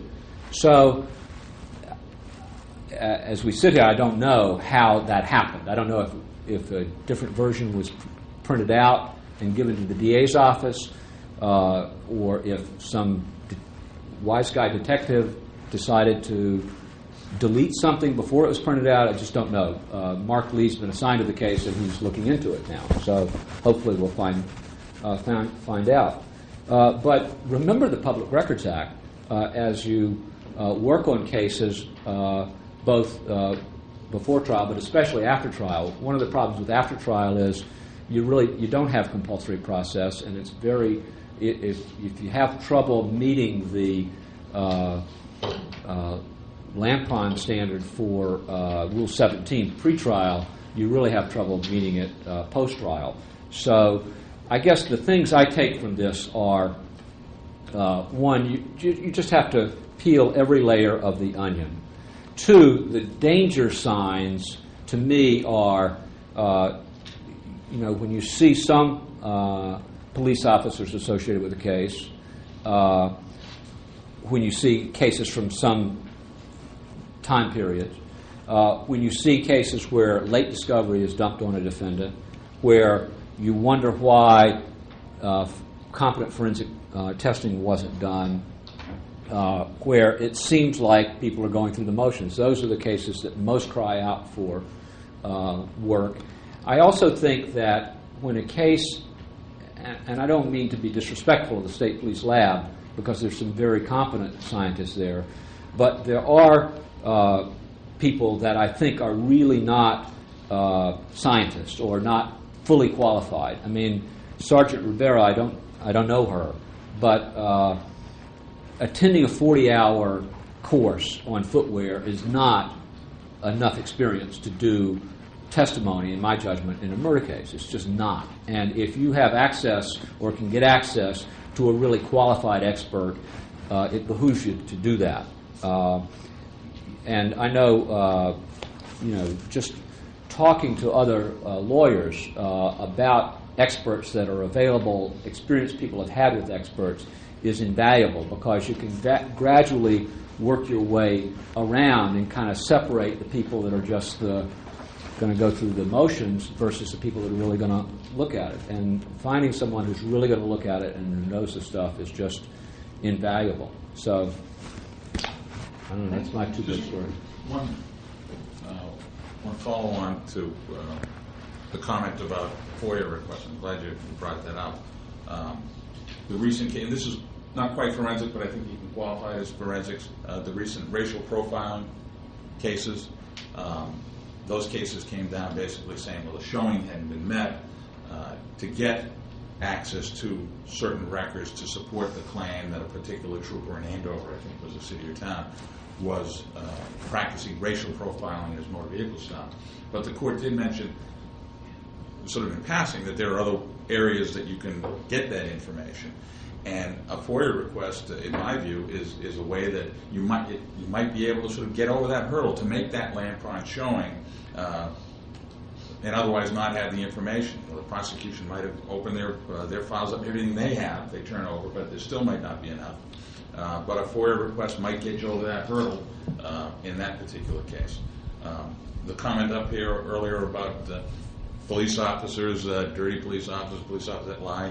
Uh, generally, the Wanis case, I think, is the case that talks about getting access to um, police internal affairs files. Oftentimes, we have difficulty. They, they won't turn them over to us, uh, and, and you have to take that route. But if, if you can't meet the prime standard, what do you do? Well, a FOIA request. And it's amazing what a FOIA request uh, might turn out. You might get some redacted uh, reports from the police department that we couldn't even get access to, but then it might give you enough to uh, to sort of make that uh, that prime standard and file the Wanis motion and get the rest of it in an unredacted form. Um, so I- I think the point that we're both trying to make is that you really do. The, the analogy is great. You got to keep peeling it back. As a prosecutor, you got to keep peeling it back. I got to assume uh, that if I make a request, either on my own or at the request of defense counsel to a police department or a law enforcement agency, that they're going to fulfill it. you know, I, I think I do a good job. I generally trust law enforcement officers, but I like to go to the police station and say, "Give me the file," and go through the file. Don't hesitate. Another one of those um, suggestions in the spirit of cooperation. Don't hesitate to. Well, sometimes I'll offer, "Hey, I'm going down to uh, XYZ police station to go through the file and make sure we got everything. Do you want to come along?" Uh, or we'll go to our state police unit to sit down together to go through their file, to look through their evidence. Uh, it, certainly helps me because it, it shows that I'm trying to be open and trying to get everything that the other side is, is reasonably requesting. Uh, but I think it also uh, puts the law enforcement agency on notice that look, you know, we're here to get whatever information you have. We're entitled to it. They're entitled to it. Uh, so don't uh, certainly hesitate to ask to go to the lab, for example. Um, you know, you might just want to go along to be with the prosecutor as a prosecutor requests the file. Goes to the file. I think it really helps the process and helps the agencies that work with law enforcement to understand that, look, when we say we want your whole DNA file, I don't want just the DNA report. I want all the backup, I want all the notes, I want all the documents, all the forms and everything that is used, you know, all, the paperwork that deals with the, uh, the chemicals that are used, the cleaning agents that are used, the whole ball of wax. Uh, and I think they, uh, a visit either by the prosecutor or prosecutor and defense really drives home the fact that you know full discovery means full discovery. And another nightmare that, that we get is when down the road I did appellate work for six or seven years before uh, my present position, but uh, you know what uh, we just heard about uh, getting a FOIA request and now getting eight reports, and I only got three. I want to go out and hang myself because it's like you know you think you do a good job and that type of stuff happens. I mean, I think intentionally and unintentionally. I think what Mike said is really uh, a, a, good idea. Um, I know Ted Ted Heinrich, who's going to speak in a minute, is familiar with the phenomenon of having, uh, on the federal side, having uh, prosecutions that originated with local police departments who uh, are not perhaps as assiduous uh, record keepers as uh, FBI or whatnot, and having to go down there and say, okay, let me see Detective so and so's file, and there's six officers around, and you really have to, you know, go through each each of them to make sure you got it. Because if you don't do it, sure than you know the sun rises in the morning, there's going to be a report surfacing at some point, and it's going to be heck to pay. So, you know, it's it's hard to. Uh, you know, make the law enforcement agencies understand that everything means everything. One, one other tip, uh, I hope not giving away the story here, but not only, obviously, you want to read the reports to the extent that they refer to other discovery, you're going to ask for that, or the prosecutor's going to read it beforehand, and I'm going to ask for it. But a lot of the forms that are now generated, they're computer generated, and some of them link to other forms in the custody of, of a particular police station. Uh, it'll be uh, evidence somewhere on that form that this form is also tied to, you know, a booking form is tied to a custody form. And, you know, you'll have the booking form, but it will reference a custody form. You don't have it.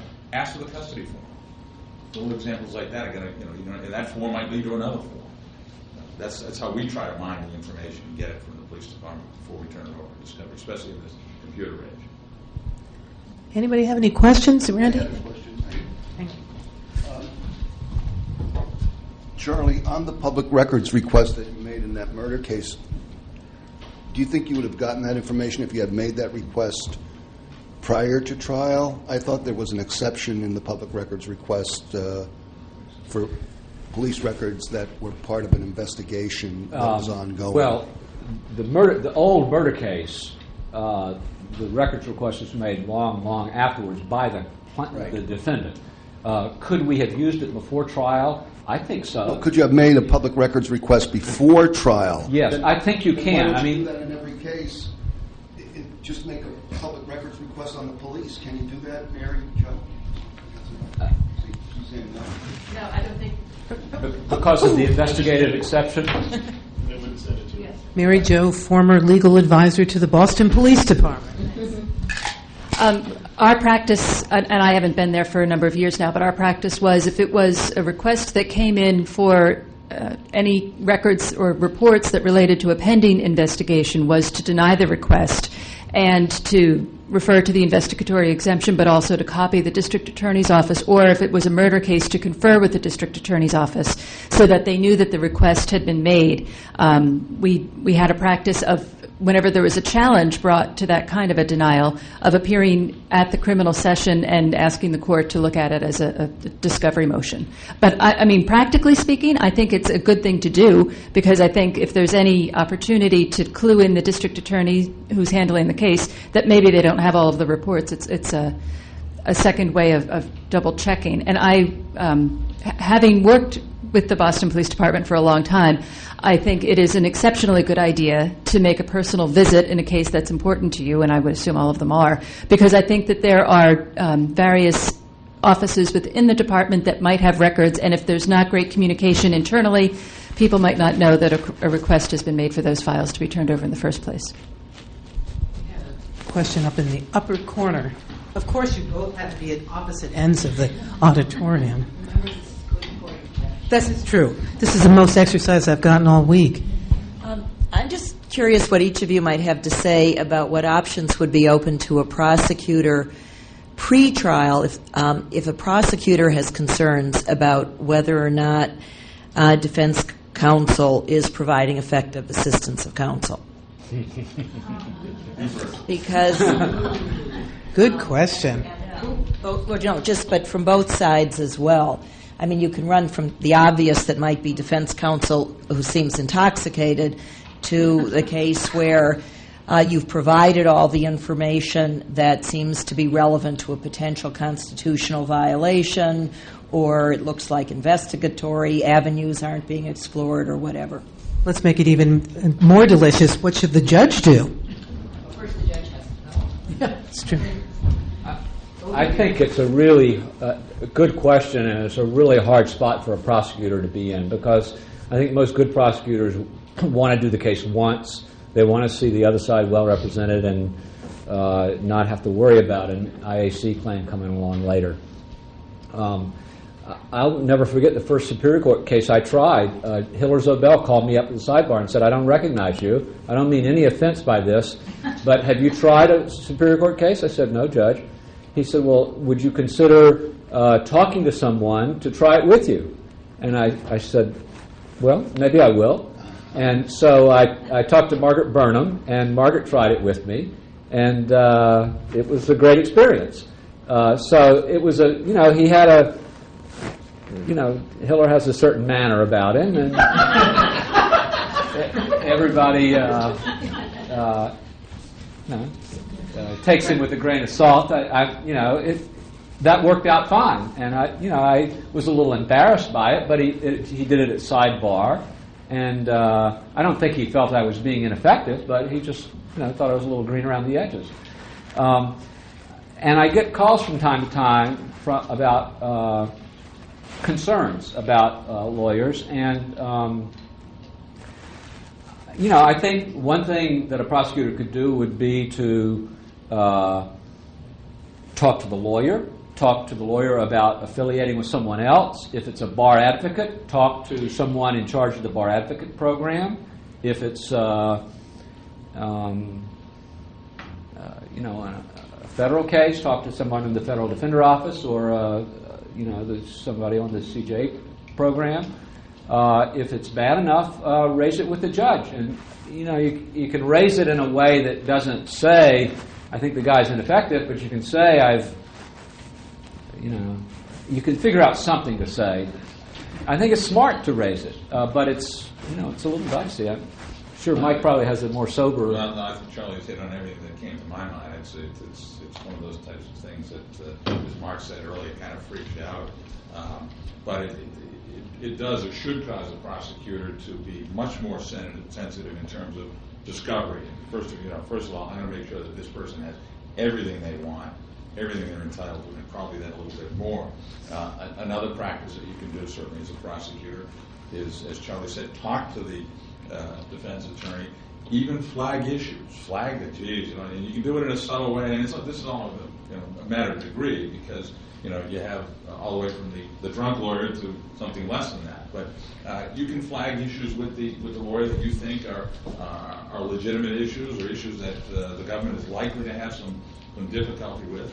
And then I guess the next step would be involving the judge, either you know subtly um, with the judge during a discovery conference or during a, uh, a, a lobby conference on a plea, flagging issue, judge, well, you know, this is why we're making this recommendation because there's potentially this issue, this issue. So then you can key the judge into it, and ultimately you might have to, if it, uh, if it is really bad, you might have to involve the, uh, uh, the judge directly. I was just wondering what particular um, policies does the uh, ADA's office uh, make it so that your philosophy trickles down to the, you know, the, the lower levels of the ADAs? Because it's all it's all great in philosophy, but I'm wondering what specific implementations are made through that through your department. We have a lot of in-house training, uh, and there's a lot of in-house informal informal mentoring, and I think it more travels and trickles down in that particular manner. Um, I believe that uh, all the people at my supervisory level uh, in, in my office uh, pretty much have the same frame of mind. That look, if this is an open book, we're here not to put the notches in the uh, in the gun or the cane, so to speak, but we're here to uh, uh, to do justice, to make sure that if we do get convictions, we get the right convictions, and, and we only have to do this once. Uh, that's the fair way to do it. That's the efficient way to do it from a taxpayer's point of view. Um, so I think through a lot, of, you know, it's easy to say, but uh, sometimes harder to get the result. But through a lot of uh, a lot of mentoring and a lot of in-house uh, training. But it ties back to what I was suggesting earlier about uh, don't be afraid to sort of talk to the the, the office, talk to the prosecutor, or even suggest it. You might have a, an inexperienced prosecutor, just like you might have an ineffective uh, defense attorney, where uh, you know you got a young prosecutor that doesn't realize that they have to turn over A, B, and C, and it's it's you know it's one of these duh they have to turn over A, B, and C, but for whatever reason they just don't either don't have enough experience to know it. Uh, don't be afraid to sort of suggest that. Well, can we you know, can I talk to your supervisor?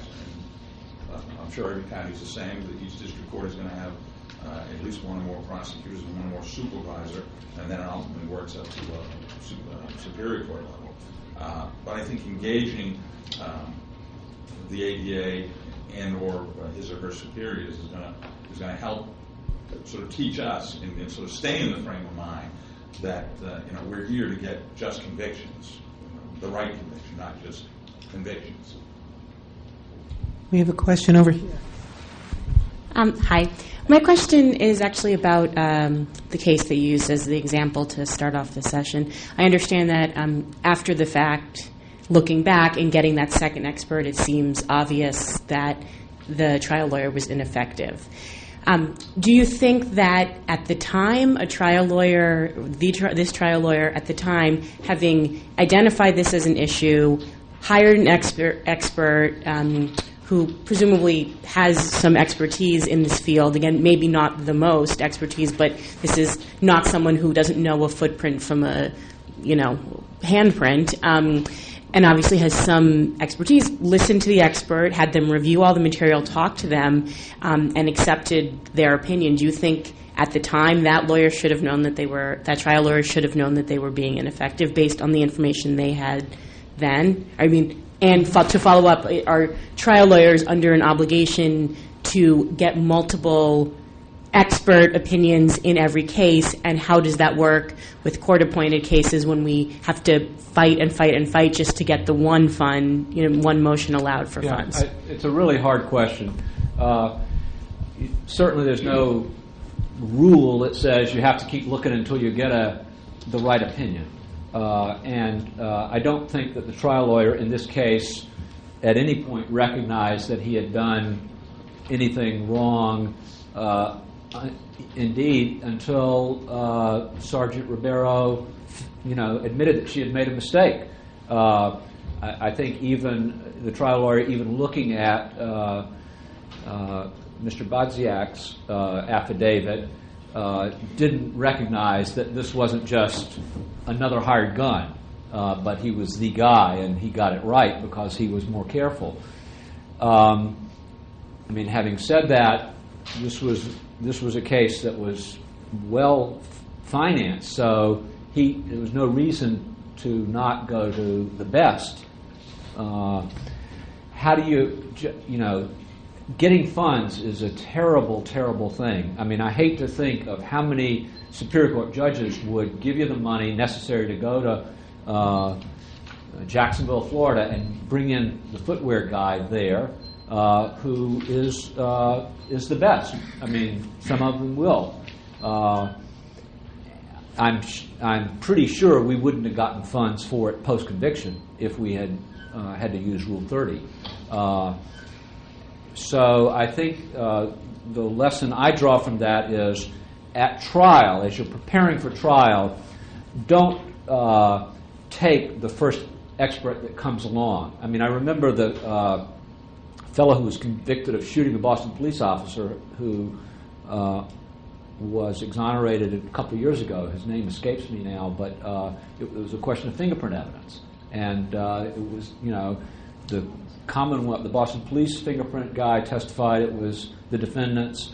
The defense lawyer had a fingerprint person look at it, and that person agreed, and it just wasn't the guy. And you know, I don't know how that finally played out about you know what was happening. It led to some reforms into the fingerprint unit for sure, but I think you really have to be very careful in uh, selecting as good an expert as you can possibly get, uh, not just the person that's uh, readily comes to the uh, court most often. I, so I think that's the lesson I would draw from it. And you know, frankly, uh, I think you have to listen to the clients too and make a judgment. I mean, I, you know, if I had just lis- looked at this case, looked at this file, and uh, seen Ribeiro's testimony and seen the report and seen the defense uh, analysis of it, I might not have said, "Well, let's go out and find uh, Mr. Bodziak." I, you know, I might not have done that, but for listening to the client.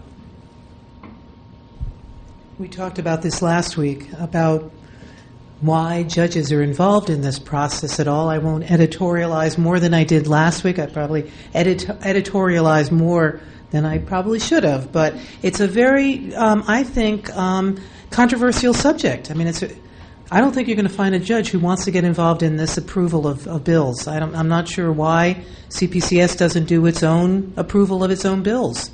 Um, they're budgetary constraints, and how do we know about your budget? Um, it's a very tough topic, in my personal opinion. I used to have a colleague at the Boston Municipal Court, um, where, where, I served before I uh, went to the Superior Court, and um, he used to call it um, the Rockefeller defense. That he didn't think that indigent defendants were entitled to the Rockefeller defense. In other words, what you know, if they were well heeled, you know, you could a, Rockefeller could hire anybody, like maybe Mr. I don't know how expensive Mr. Bodziak was, but um, I, I, don't. We we judges have no standards. I mean, should you have the Rockefeller defense? Should you be able to call, you know, what's his name, Dr. Lee, and and the most expensive experts in the United States? Should a defendant be allowed to do that? I mean, these are subjects that we have to deal with, uh, you know, on the frontline basis every day, and we judges have no guidelines about this. Um, should you be allowed to hire the most expensive expert in the United States? I mean, you have to consider the realities. There's not unlimited funds out there. For everybody, for your client that I allow $30,000, there'll be another client out there, you know, Crystal's client, who can't get funding for somebody very important in her case. These are, you know, these are realities that you, you know, and that's why it's a very controversial subject. Um, there are, I won't, I won't even go farther than that. But if I could just really briefly to, to follow up on that, I mean, I think a lot of us at CPCS would like it if we could divvy up that money or have Bill divvy up that money and not have to go in front of the court. But the thing I think, and what I'm getting out of this and out of our earlier conversation um, with the first set of panelists is you know, we talk about we want to prevent wrongful convictions. Well, we don't know which is going to be the wrongful conviction and which isn't. And I think the whole point of how our justice system is set up is that we treat even the most guilty person as if he's the most innocent person, because if we don't, then someone's going to fall into the wrong category. And we have to err on the side of let's treat every case as if it could become a wrongful conviction. And I think we need to err on the side of again as much information as much resources as possible and you know just on the very technical issue of this funds you know there anyone who is CPCS um, expert you know it's not, not it can't cost you know $100 million because they're rates and they have to, you know, they're hourly rates that have to be set, that have to be approved. And so I think the more we can err on the side of letting those experts in, the, the more likely we will prevent the, the wrongful convictions in the future. Anybody else? Well, if I don't see any more hands up, then we're going to take a break right now. We'll come back and we're going to hear from three additional panelists about confidential informants. Now, there's a subject for a wrongful conviction panel. Oh.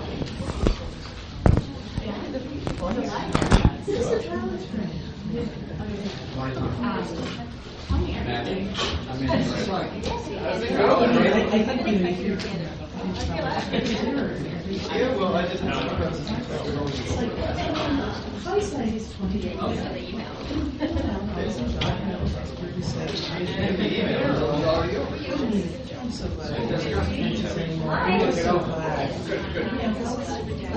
twenty twenty, of course, it turned out wrong, but. Um, but they had another He did everything that we expected. He didn't, you know, drop the ball on it. He actually hired. And the expert concurred with Ribeiro.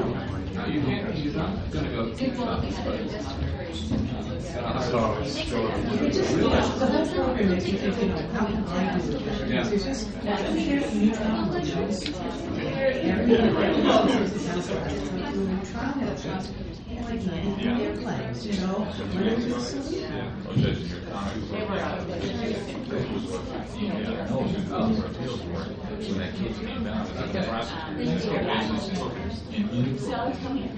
trial motions. Everything else is the trial motions, like ninety their claims, you know, when it was silly. Have you had a lot of cases? Yeah, the memo has no standing and motion. Yeah, it's gonna come in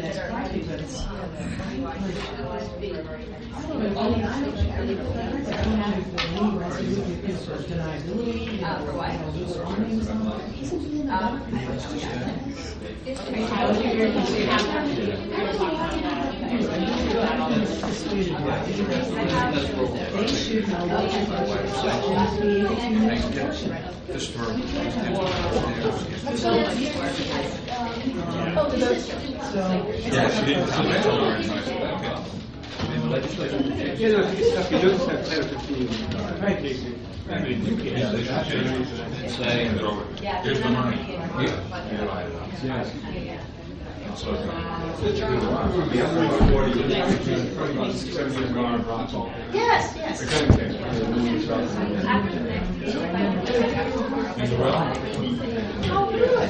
Yeah, she didn't come in.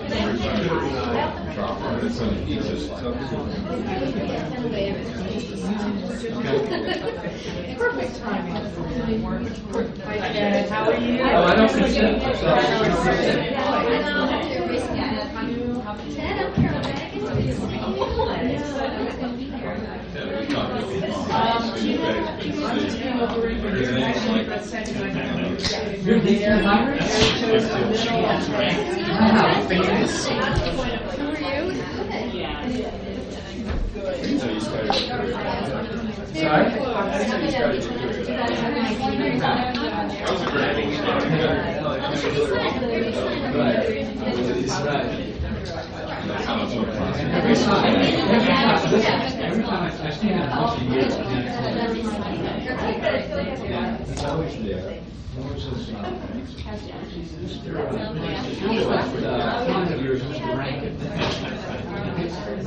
So,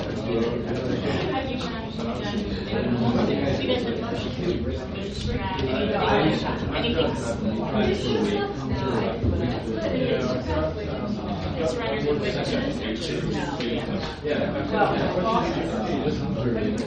I don't think so. It's always there.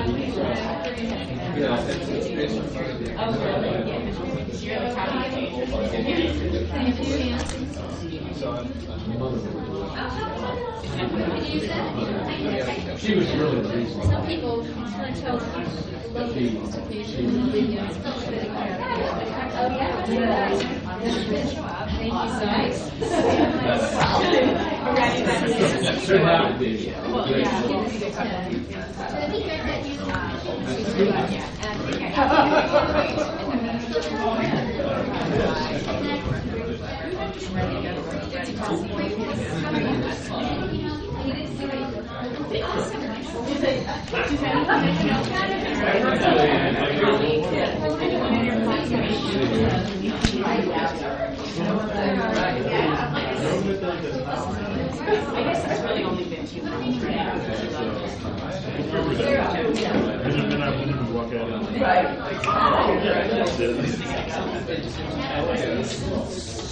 video. I guess it's really only been And if you, but if you lose, it's a required finding. It's like a two-hour trial, right? But you'll be ready. Oh,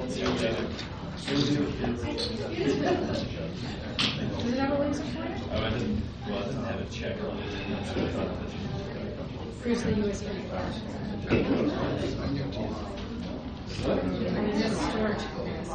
So, yeah, yeah. it was down there. So, Yeah, uh, coming out. Uh, what order? I'm supposed to go first, and then you're supposed to go second.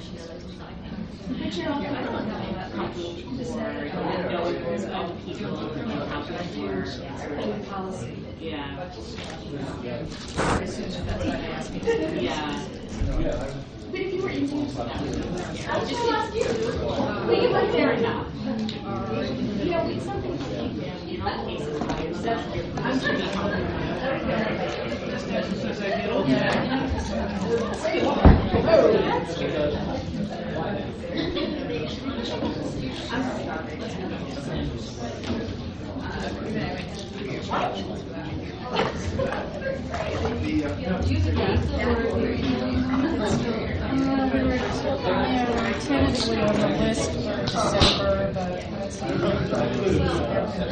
more time on the reply. Am. Yes, I was, uh, I was thinking about mentioning that to you, then I didn't you to think that I was stalking you, but my So, uh,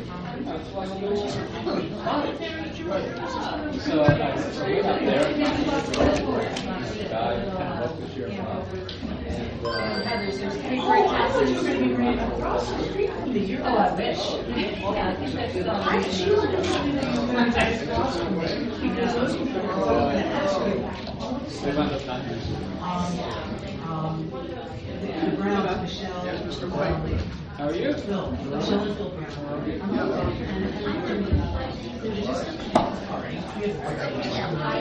I met, uh, and she didn't mention anything.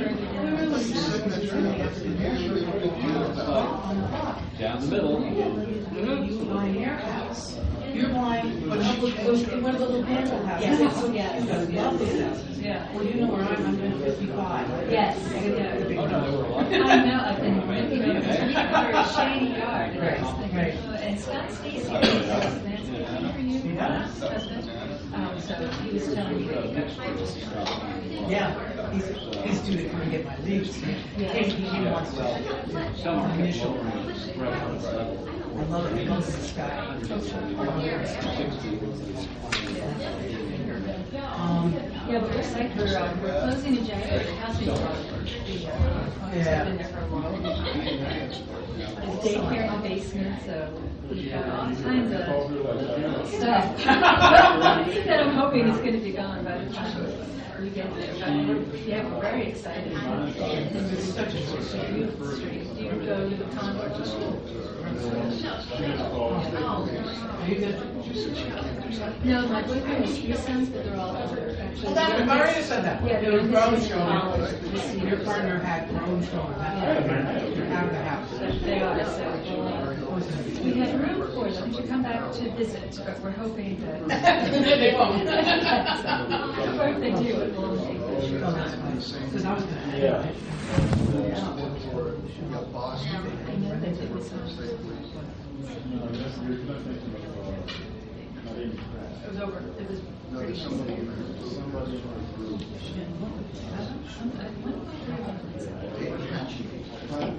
Apparently it's quite. The guy who sold us our house.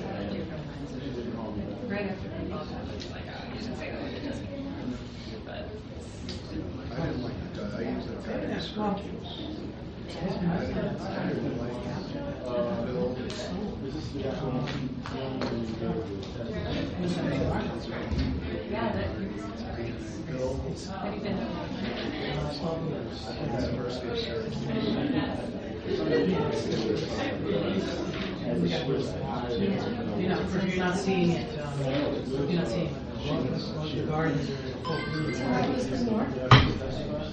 No, but you can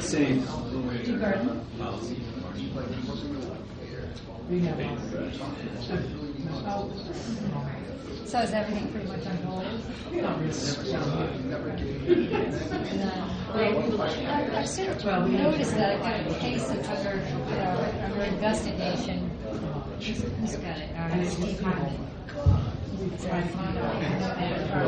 He's not just doing as best she could. Oh, I find yeah. So the interesting thing is the combination of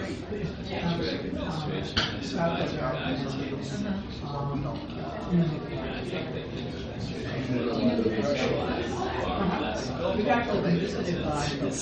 Yeah. Um, members of, um,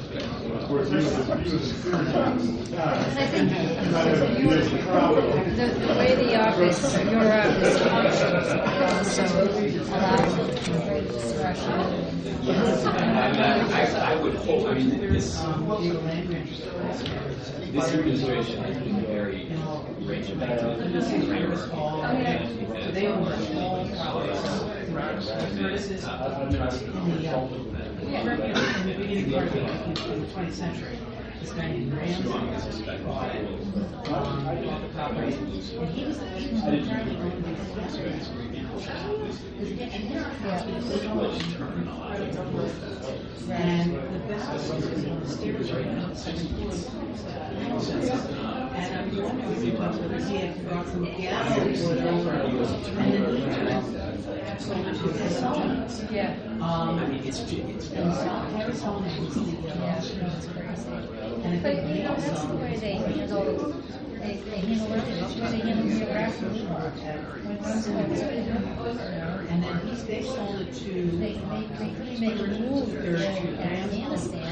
And.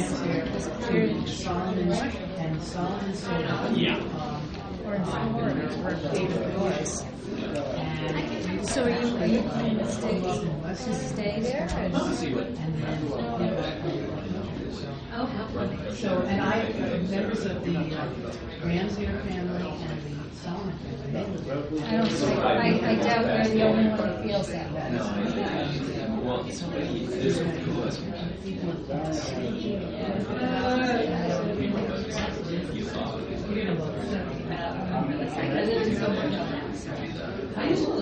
Oh, really? I live on Shepherd's. Oh, I don't know.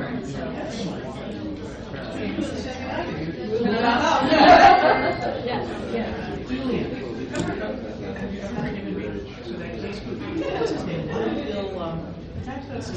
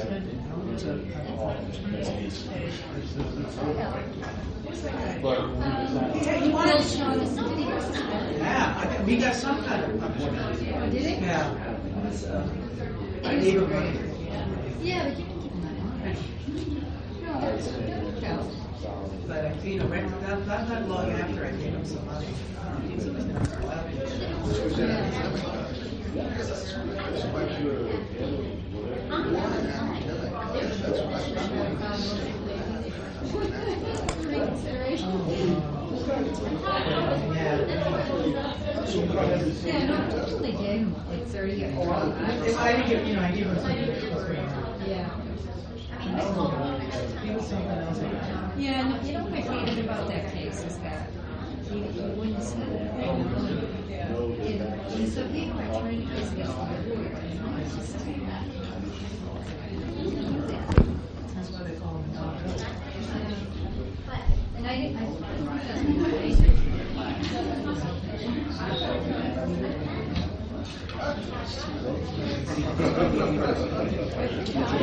This is cent. Thank you. I'll go second. Um, period. Um,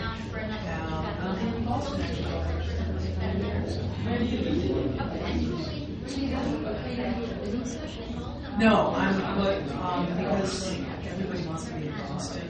I was hoping for a fifty-fifty criminal civil session, so I'm doing it like this. Three months, three months of civil session. But. um, great sessions. It's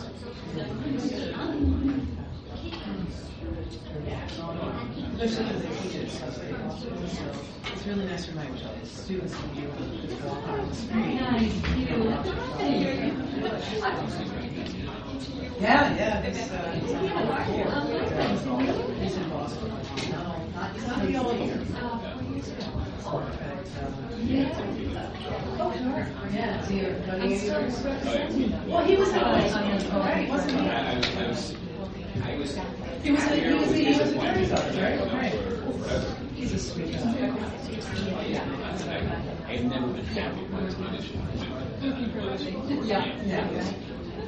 So. His recommendations, so, he's,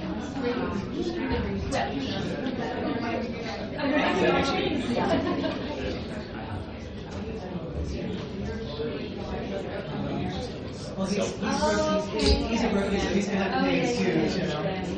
So we're moving around a lot, but I'm sure he's Ten years next year, Most favored nation staff. Still competing, Boston is still but I feel how they most of the times I become very senior, are just all within. Oh, um, scheduled it. You guys are using it. Um, we're gonna resume it, um, in about three minutes, at six twenty, and it goes to seven fifteen. Um, and then questions and answers for the last fifteen minutes, so we basically have, um, fifty-five minutes to divide among three. I, think probably going to shorter than It doesn't matter, then we can, you know, ask questions and so. things. Are um,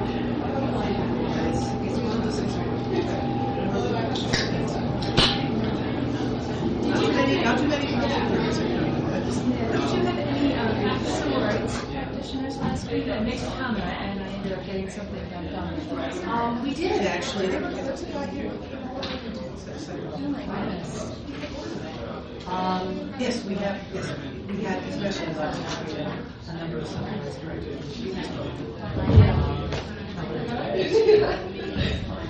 uh, Really? During the relationship. It's a shame, like, like, break the room a little bit, you know?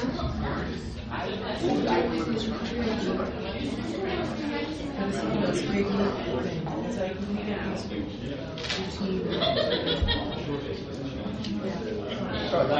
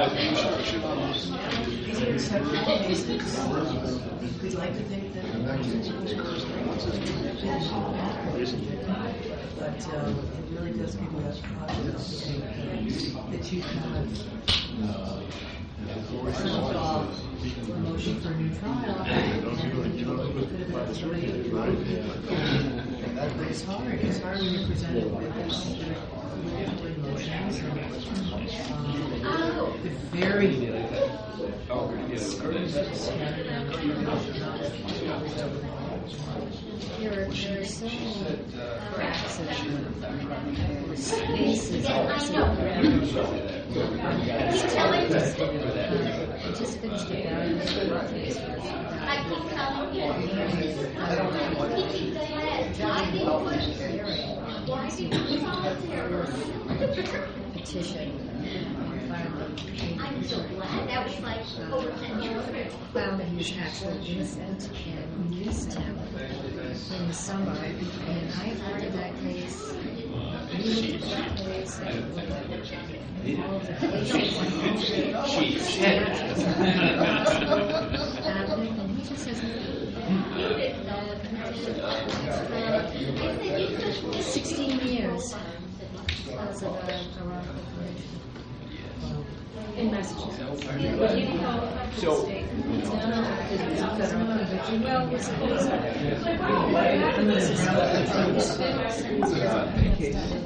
Can we um, get back uh, to the program? So we can remain on schedule?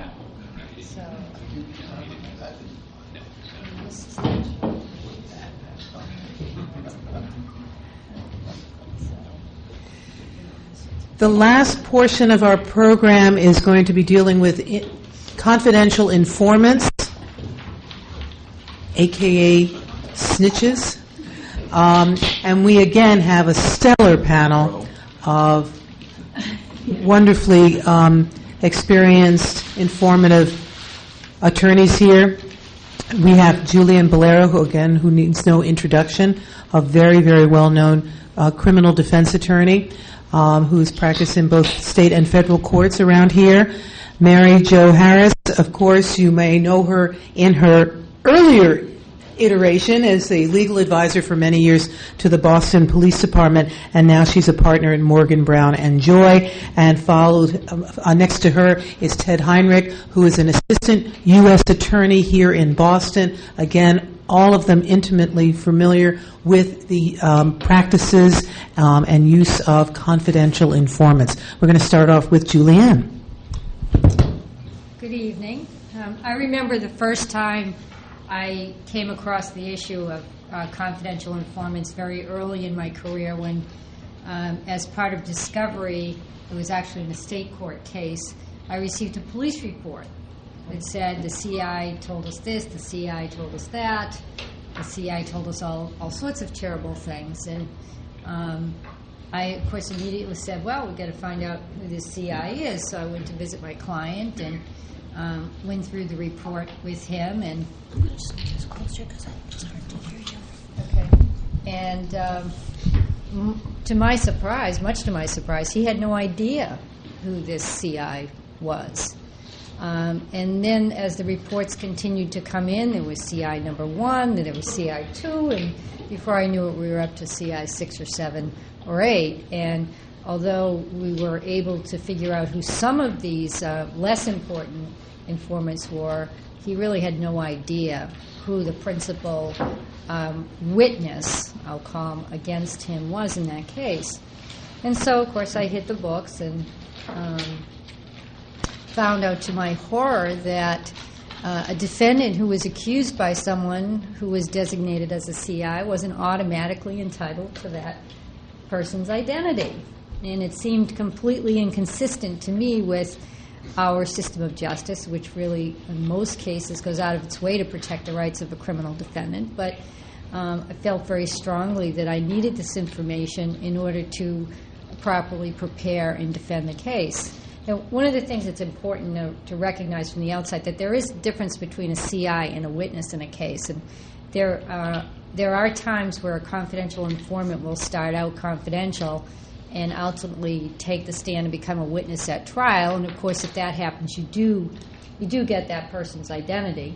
In the federal court, you don't get it till very late in the uh, in the uh, proceedings, and uh, sometimes you don't even get the reports uh, until after the witness has testified on direct examination. But if the if the CI ultimately becomes a witness, um, you get that information. So we're really talking about cases where the CI doesn't become a witness and remains confidential, or where the effort is to to keep that uh, person's identity confidential.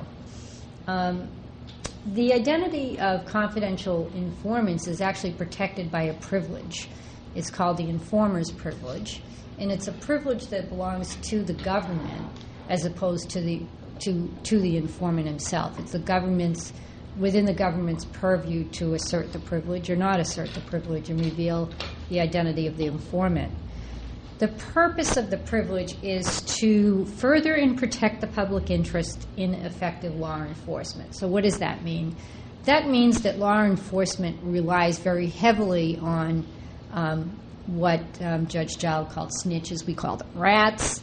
Um, but uh, they uh, very heavily on, on individuals who are willing to speak to them on the condition that their identity is not revealed. And who are routinely out in the streets, sometimes committing crimes, sometimes petty crimes, sometimes not so petty crimes, um, but have a relationship with law enforcement that lets law enforcement get inside uh, what's going on in the street. And they've become a very valuable law enforcement tool. So the privilege was really created um, uh, to protect that valuable law enforcement tool. And the privilege extends um, not only to the, the actual identity of the informant, the informant's name, but to any information that might result to result in the disclosure of the informant's identity.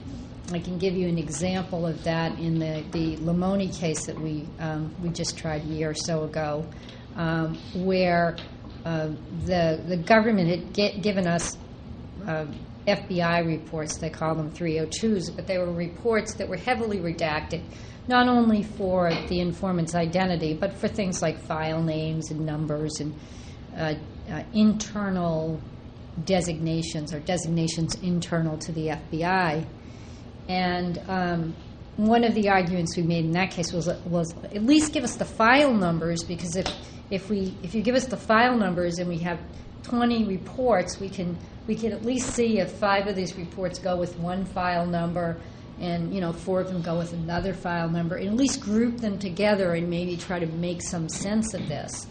And perhaps at least see on how many occasions um, this individual who's not identified gave you information resulting in the creation of a report and their response was oh no we don't we don't give out file numbers because you know, you, you, you get to know our file numbers pretty good in our system. You could you could probably use that to try to figure out who this informant, you know, 40 years ago gave information is or was. Um, we we couldn't. Um, you know, they, they refused to tell us whether the informants were dead or alive because we might be able to figure out who they were if they were dead, and they might still have living family in the area who needed to be protected. The, the protection of the informant is also one of the purposes, obviously, behind the privilege. So, who bears the burden of um, demonstrating that uh, the informant's identity is needed when, when the identity is, is sought? And that, that's a burden that very clearly falls on the um, party who is seeking the disclosure of the identity um, the government doesn't have the burden of showing that um, their informant needs to be protected.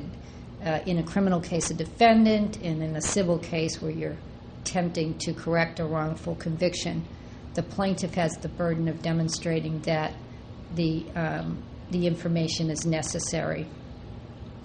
Um, and as I said, the, the First Circuit has determined that this is a very heavy burden. They set the they set the bar quite high and uh, require that the um, party seeking disclosure um, demonstrate that knowledge of the identity of the informant is vital, vital to the proper presentation and preparation of the case.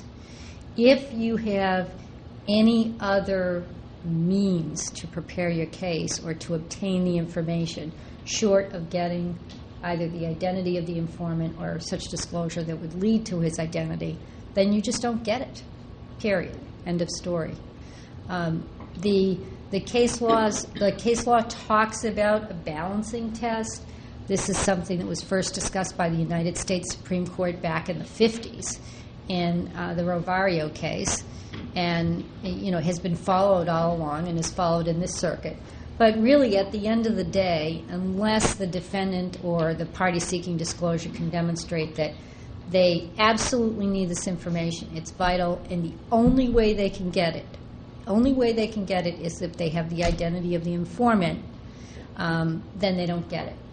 And think about um, how difficult that showing is when you're trying to prepare a case and um, trying to demonstrate to a court that I actually need the name of this person. I don't know who the person is. I do know what the person said. But attempting to demonstrate to the court when you know what the person said that the person's identity is actually vital to your case is a very difficult thing to do, especially earlier in the case when you're when you're trying to bring a motion to suppress evidence that you you contend was unlawfully seized. And these suppression issues are often uh, often what what leads to wrongful convictions. Evidence is admitted at trial that shouldn't have been admitted, that should have been su- suppressed. And what we find some 10, 15, 20, 30 years later is that if the ad- identity of the informant had been disclosed and, and disclosed to the court, then um, the evidence would not have been admitted and the defendant would not have been convicted and would not have served a sentence for a wrongful conviction. Um, so the the identity of informants at suppression hearings, where um, the court sets the bar even higher than it does at the trial, um, at the time of trial, um, it becomes very important in these wrongful conviction cases. Um, the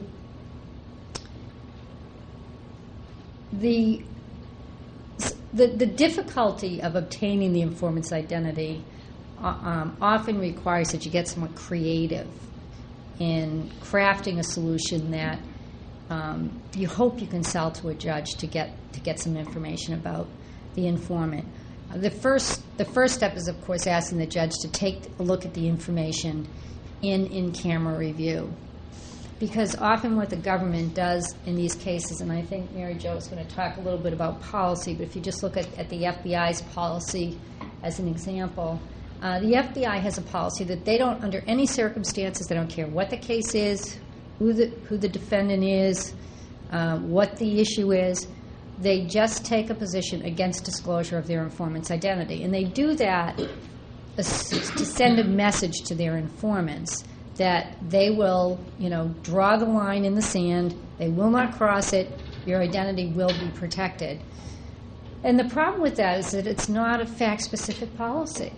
And every individual who is seeking disclosure of the identity of an informant, um, regardless of the circumstances, is just going to run up against this non fact specific policy. So, um, one of the strategies to try to use is to see if you can get the judge to uh, look at the informant information in camera, have the government file it under seal, the judge look at it in camera, um, give the judge a, a, very specific context in which he or she is to review the information, and hope that the court will agree with you that the information is absolutely necessary. Um, another strategy that, that sometimes works is to see if you can get a stipulation from the government in lieu of the identity of, of the informant. Um, for example, one of the stipulations in, in the Limone case that the government was prepared to enter into, we weren't prepared to accept it, but they were prepared to, they offered it, um, was a stipulation that the, the informant was uh, a, a reliable informant. Um, and you well, would accept that? Well, we wouldn't accept I'm that. shocked. I'm shocked. Uh, we wouldn't accept that. Um, we wanted a stipulation that the informant was a reliable informant who had provided reliable information in the past and who the agents actually believed and um, that they acted on that belief and the reliability of the informant. And of course, that was an impossible stipulation for the government to enter into in that case. So Um, we ended up bringing it to the judge, and she ended up reviewing about 7,000 pages of documents in camera. Um, and I think probably about the 18th day of trial, we got one page of information um, on an informant whose name had already been disclosed in Howie Carr's website or something. you know? um, that's another that's another issue in these cases is that the disclosure issue often comes up when defendants argue, oh, everyone knows who this informant is, and uh, this is ridiculous. We just can't say it, and uh, or this informant hasn't hasn't tried to keep his his identity secret. And really, the way the court looks at it is that unless the informant voluntarily disclosed his or her identity, then the informant is not deemed to have waived the government's privilege. Remember, it's the government's privilege, but sometimes uh, um, the government will accidentally disclose information. They might forget to redact it, the, the name or portion of it, or they give you something that allows you to, to sort it out, and uh, you figure out who the informant is. But um, often in those cases, what they do is they bring in either bring in the you know an affidavit by the informant saying I didn't want my identity disclosed, or an affidavit by an agent saying I talked to the informant and he or she told me he didn't want the identity their identity disclosed, and and that usually shuts the door on it at that point. So even though you might have the information, there's nothing you can do with it. You can't use it in any way um, to assist you in your case. So that's that's the basic outline of it. Um, the bottom line is it is a balancing test, but it's uh, very heavily weighed against the party seeking disclosure. Um, very heavily weighed in favor of the government and protecting the informant's identity and the privilege. It is a fact-based analysis, and when you're faced with a situation where you know much of the evidence, or you think the, the vital evidence in your case, comes from an informant, you just need to keep going back at it time and time again as you develop more and more information. Keep bringing the motion back before the judge. Offer some creative solutions. Half a loaf is better than no loaf at all. See if you can get a stipulation as to the informant's reliability, and uh, and try to deal with it that way because it's a very difficult issue to encounter in these cases. Thanks. Hi. Um, I, uh, to begin, I, I don't do criminal work, so I am here really just to talk about the, the policy issues that we addressed when I was at the Boston Police Department, uh, having to do with confidential informants. And their um, approach to it, uh, I, I think, was really framed by a case where a police officer was shot and killed when they were uh, executing a search warrant. The warrant had been obtained on the basis of an affidavit provided by uh, one of the drug control detectives that said, having met with a confidential informant, he has told me thus and such about the, the guns, the drugs, et cetera, that would be found in this apartment. And then when the, uh, uh, the accused shooter of the police officer was preparing for trial, he sought information about this confidential informant and uh, as it turned out, there was no confidential informant, and the affidavit was false and had been knowingly created uh, and knowingly presented as the basis for this search warrant. Um, that uh, suspected murderer was not prosecuted because obviously there had been no probable cause to begin this, to, to enter into the search warrant, and those people who were prepared to testify that this arrest of this individual um, was a justified arrest for the people who had conspired to, to provide this perjured testimony. They, those officers who were involved in the conspiracy were, um, were prosecuted and were convicted of perjury. Um, so it, I think it underscores, at least for institutions, that when you do something in secret and you keep it secret from everybody, the chances for corruption are very fertile. And so it's much you know, it sort of highlights the importance in having administrative controls, as Julianne's case sort of amply demonstrates. So uh, I've given you some model policies, but basically for the police agencies, what they look to in these these types of situations, and and I should add as a caveat, I, I don't do prosecutions or defense work, but I do do civil rights defense work, and for just plain old risk management purposes, you know, one of you know, a wrongful conviction can cripple an, a, a, police agency, and certainly the, the human cost is an unbearable one any way that you look at it. But you, when you're working when you're working with police supervisors and you're dealing with issues having to do with confidential informants, you have to recognize, I think, from the beginning that if you have confidential informants, they have a motive for working with police, and it's that they want money, they want revenge, they want to put the competition out of business. They're afraid of somebody or something. They're looking for leniency from the criminal justice system, or in the occasional case, you have just a, a good doobie who's decided to do the right thing. And when you're working with confidential informants, what we stressed uh, during trainings is that basically, in most instances, you're not working with, with the Sisters of Charity. You're, you're working with people who are engaged in a criminal enterprise because if they aren't, they're not going to have very much information that's going to be worthwhile. So, with those sort of, uh, you know, understanding who it is that your witness is likely to be, you have to identify what the problems are going to be working with this kind of an individual. Um, you have to have questions about the veracity, about whether they're informing for you and on you to somebody else, uh, whether they're interested in, in ripping off either your buy money or your planted drugs, whatever it is that you're using in the in the undercover enterprise, because these basically are, are sorts of undercover cases, or whether they're looking to be able to establish a relationship where they actually turn the tables on their their police handler and can get them into a compromising position. Because of these kinds of risks, the department, rather than an officer, should be in charge of informants.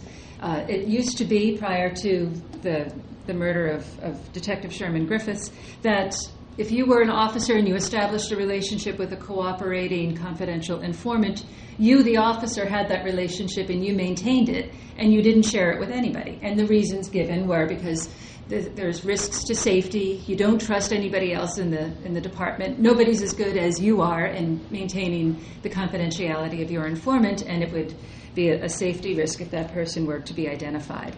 Um, those are not good reasons to keep confidential informants outside of review by supervising officers.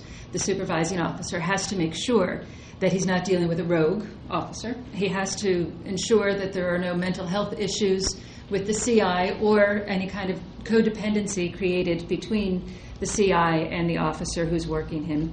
Um, and there needs to be documentation. Uh, when I have encountered Ted in our, my prior life, it was usually in the context of a request for Giglio or Brady information, which, as I'm sure you're aware, is uh, disclosing any information that, or any promises, rewards, or inducements that may have. Oh, I'm sorry. I'm just. I'm, I'm backtracking on myself. Excuse me. Um, there is an obligation on the part of officers to disclose to prosecutors any promises, rewards, or inducements that they may have given to an, uh, a witness who may be testifying. And from the point of view of, of my office, sort of answering the questions that we would get from federal prosecutors or from state prosecutors, there needed to be some sort of a database that was reliable that you could go to and identify whether, in fact, someone had been paid or otherwise promised something that would induce them to provide information. And um, Bill White and I tried a, a, case last year where one of the big issues, a wrongful conviction civil case, where one of the big issues was whether or not certain witnesses had been induced to testify falsely because they believed or uh, were told that they would either be given money or consideration in pending cases. Um, and just as a, a, practical matter, and I excuse my excuse excuse me for jumping around uh, when you are defending cases down the road, you want to be able to demonstrate everything that a witness was given, and you want to uh, be able to show the documentation that shows that a witness was handled properly, so that you can rebut or defend against accusations that there were secret deals made. Uh, and so, of course, in order to do this, you have to have records that are kept and are discoverable um, after the need for the secrecy has has disappeared, and that. Um, as Julianne said, is a fact specific inquiry, but if there isn't a system in place, uh, you're really, as an agency, going to be in a very vulnerable position.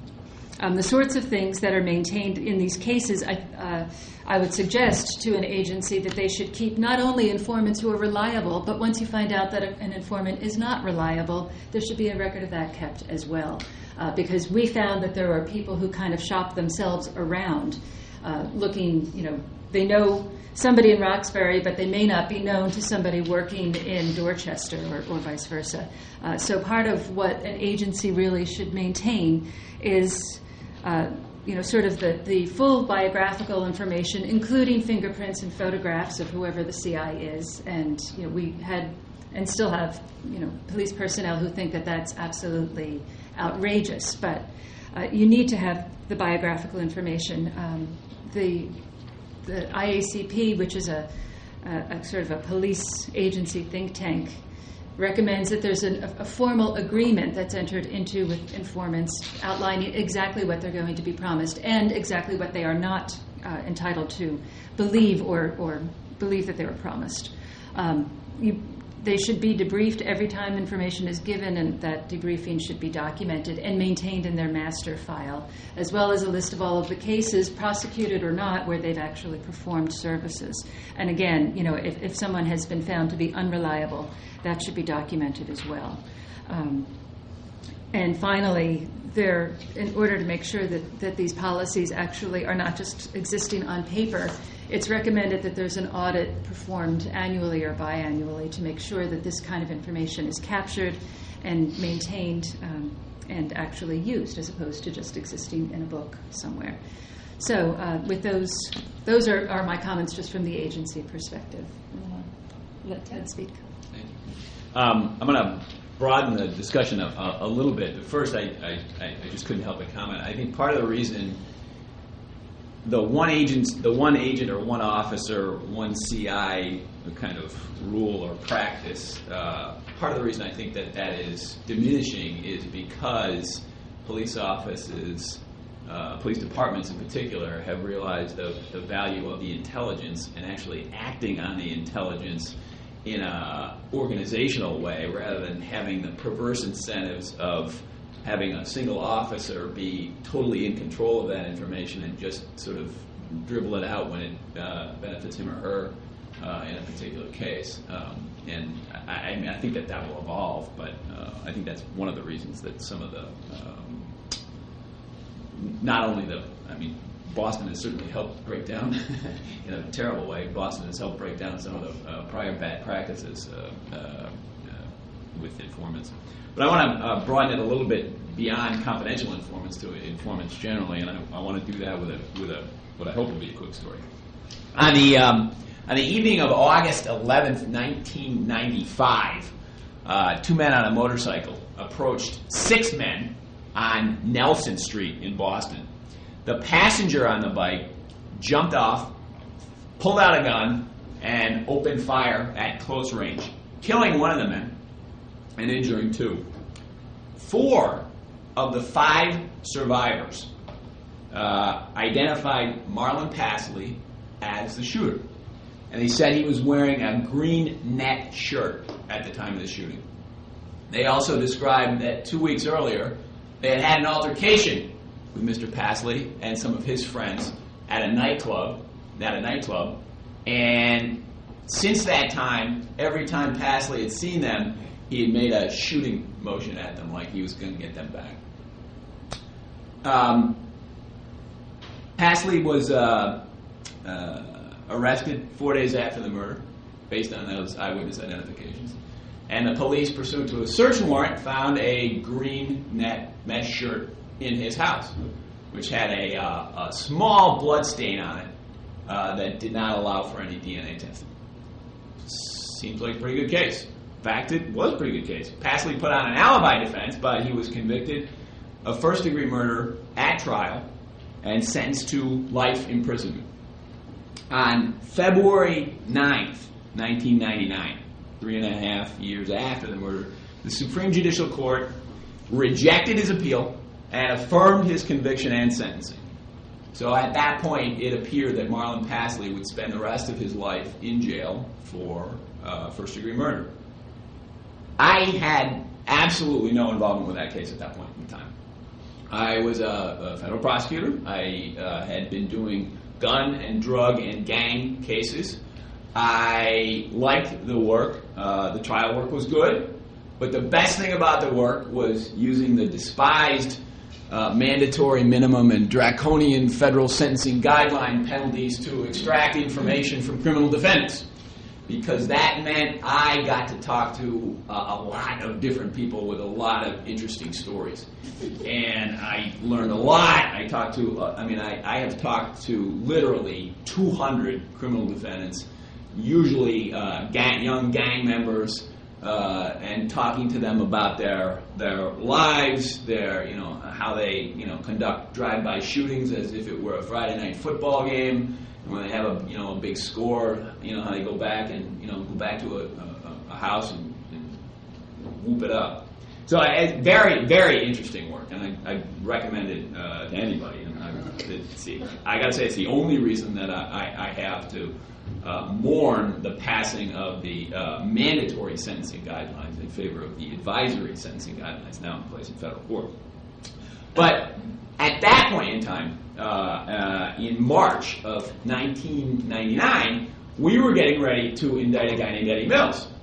And Eddie Mills was the head of a, a big drug trafficking organization. He was driving a lot of fancy cars. Uh, he and we indicted him and uh, eight associates on drug, uh, gun, and money laundering charges. And uh, so I didn't, you know, he was, and he actually, on, uh, many of you may know Joe Savage. Joe Savage was representing him not as retained counsel, but he had picked him up on a CJA appointment, which I found interesting. And Joe's a, a very hard-nosed litigator, and Eddie Mills was at the top of the pyramid, and we try never to use big fish to go after little fish. We try never. I'm sure you all have your own stories where prosecutors' offices have done just that. Um, but nevertheless, it did not occur to me that Eddie Mills would be uh, uh, wanting to cooperate. Yet one of the uh, uh, police detectives, Boston police detectives who I was working with before um, we indicted, said, uh, "Now, I think Eddie will want to cooperate. We're not going to let him cooperate, are we? Because he viewed Eddie as you know the worst of the worst." I said, I, I really don't think you have to worry about that. So I was surprised two weeks later when Joe Savage came to me without telling me the information that Eddie had and said he wants to cooperate. And I said, Joe, uh, you understand he's at the top of the pyramid. And uh, I don't, I mean, I don't, I'm not sure what we'd be able to do with him. And Joe just kind of looked at me and said, well, I, I think you'll be interested in this. So you know, I didn't have great prospects for him, but because I knew he was at the top of the organization and because I knew, uh, or at least believed strongly that he was involved in at least two unsolved homicides, I was really looking forward to this interview. You know, you go to a lot of interviews with, with drug defendants and they'll tell, I got drugs from him and then I got drugs from him and I haven't been dealing that long or they're minimized or they're, they'll just talk about drugs. And you know, I mean, let's be honest. I want to hear about the shootings. I want to hear about the homicides. I want to hear about the good stuff. So I was looking forward to this when my ears were perked up. And Eddie came in, and uh, you can tell, usually in the first two or three minutes, whether this is going to be a productive interview or not. Or whether, you know, the guy's saying, basically, you know, somebody told me X and such, but I've never handled a gun. Eddie just laid it right out on the line, and he told us about a homicide that involved uh, Stephen Sealy, who was in the presence of uh, uh, the singer Bobby Brown when he was killed in Whitney Houston's Bentley outside the Ritz. Um, one of one, my favorite clients. Exactly, one that um, uh, one that we, we knew about, and that he was able to fill in uh, many of, of the pieces. He told us about another homicide that we suspected their involvement in because there had been an ongoing beef between uh, Eddie's group and a rival group, and the, uh, the victim was a member of that rival group, and it all kind of fit together. And he told us about this third one, and nobody really kind of knew anything about it.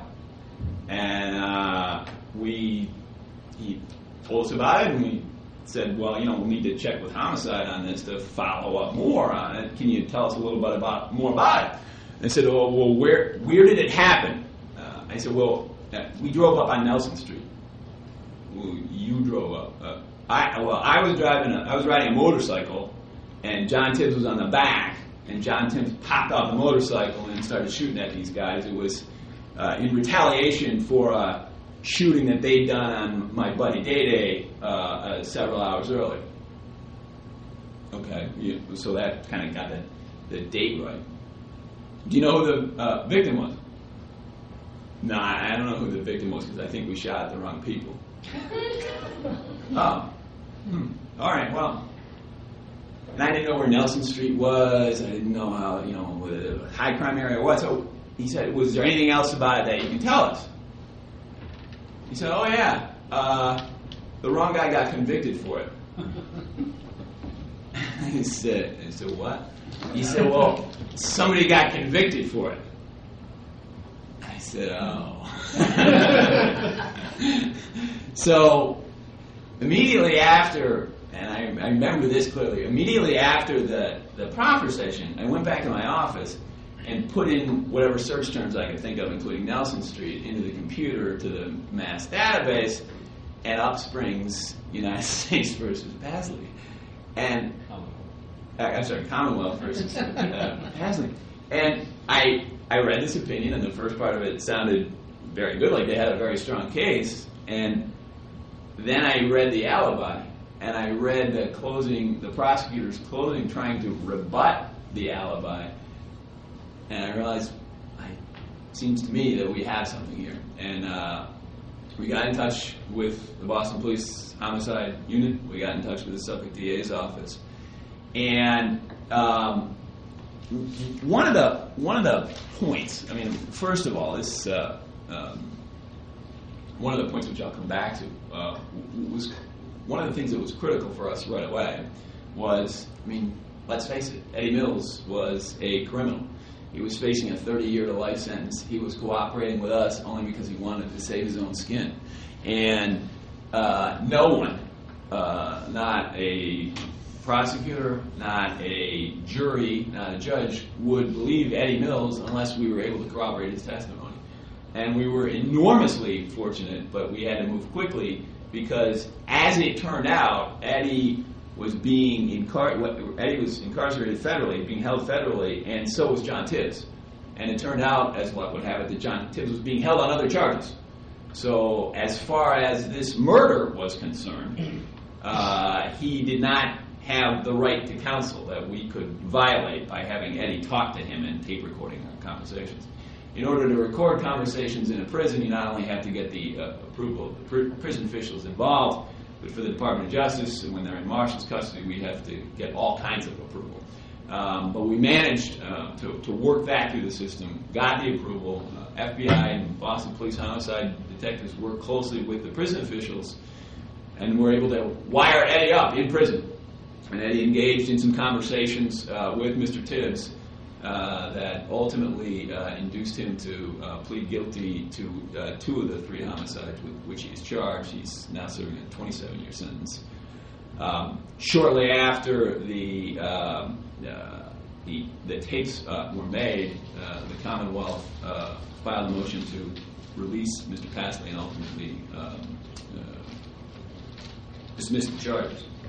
Um, so I tell that story for a couple of reasons. Uh, one reason is because it I, when we when, when, the defense bar meets uh, and, and and they talk about confidential informants and snitches, um, I think it's you rats exactly. Um, I, you know, I think it's usually to denigrate them. Uh, I, I, do think they there is a, another side to the coin. Um, they can uh, exonerate uh, people. They can be used for good in the, in the criminal justice system. Um, the second reason is that because informants, I think, generate a lot of uh, controversy, it's it is a very good idea, both from the prosecutor's perspective and from the defense perspective, to be as expert as possible uh, in terms of dealing with confidential informants, both preparing them and preparing your case as a prosecutor and piercing that case and testing that case as a defense lawyer. And there's really two things I wanted to say about that. One, to me, and again, I've been doing this for almost, not for too long, but for almost 20 years. And the, the best single piece of the best single uh, thing that I can uh, have ever read on the subject is by a man named Stephen Trott. And Stephen Trott uh, was a Reagan appointee uh, to the Ninth Circuit. Uh, he's still on the Ninth Circuit. If you go into Google and you put in Stephen with a PH and Trott, T R O T T, uh, and informant, you will. Um, uh, there is on the web. I, I thought it was just internal justice, which is why I didn't include it in our fine materials here. Um, but you can uh, go out and get uh, his uh, pri- primer, primer on um, the use of uh, criminal uh, informants as witnesses. And it's, it's enormously helpful. It has some great checklists. It, had, it, is a, a fertile area for defense counsel to, to look to uh, if you want to attack a cooperating witness. It has some great uh, horror stories about treacherous uh, CIs who double crossed uh, uh, their government, uh, their inept government handlers, uh, or seeming, you know, not so inept government handlers, just um, been able to, uh, to double cross them. Um, a number of the, the things, you know, he says are, are common sense, but he illustrates them with uh, great examples. The overriding uh, message, oh, the other thing you'll find if you Google Stephen Trott is it turns out that he was an original member of the Highwaymen. And he still plays with the Highwaymen. He left the Highwaymen in 1964 to go to Harvard Law School, uh, but now he's back reunited with them, and he plays sometimes at the Guthrie Center. So if you want to catch Judge. Trott on the mandolin, um, uh, he's sometimes around.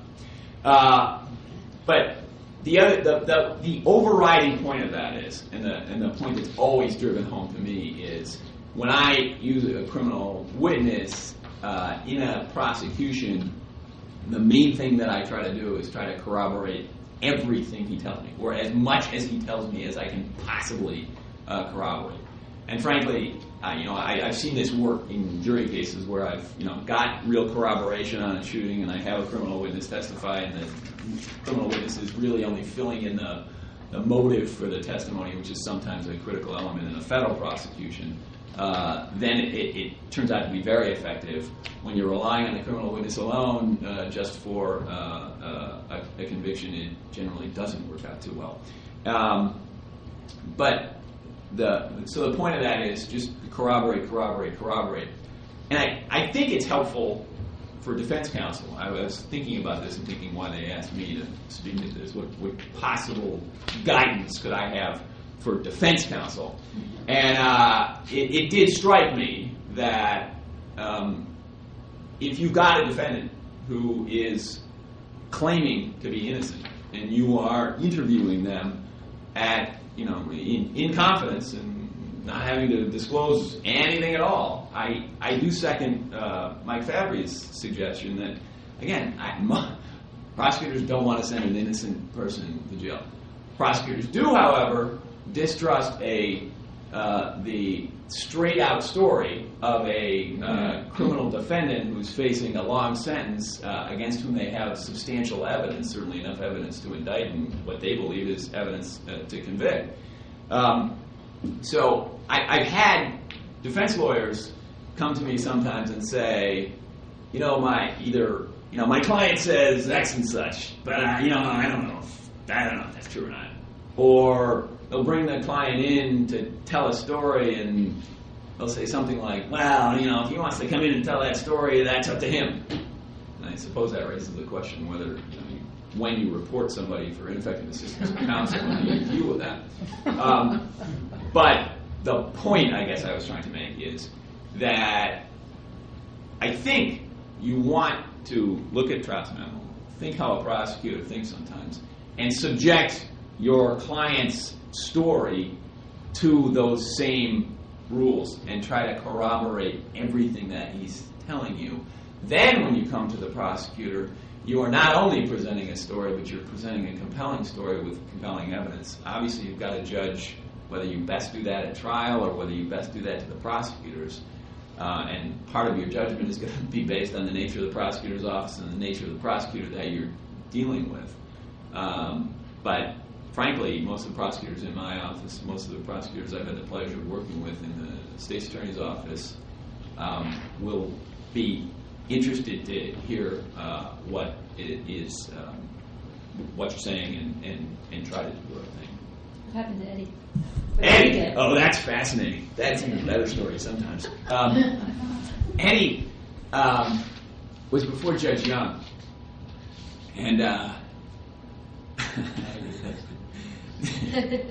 and Judge Young is uh, the um, har- harshest censor in federal court.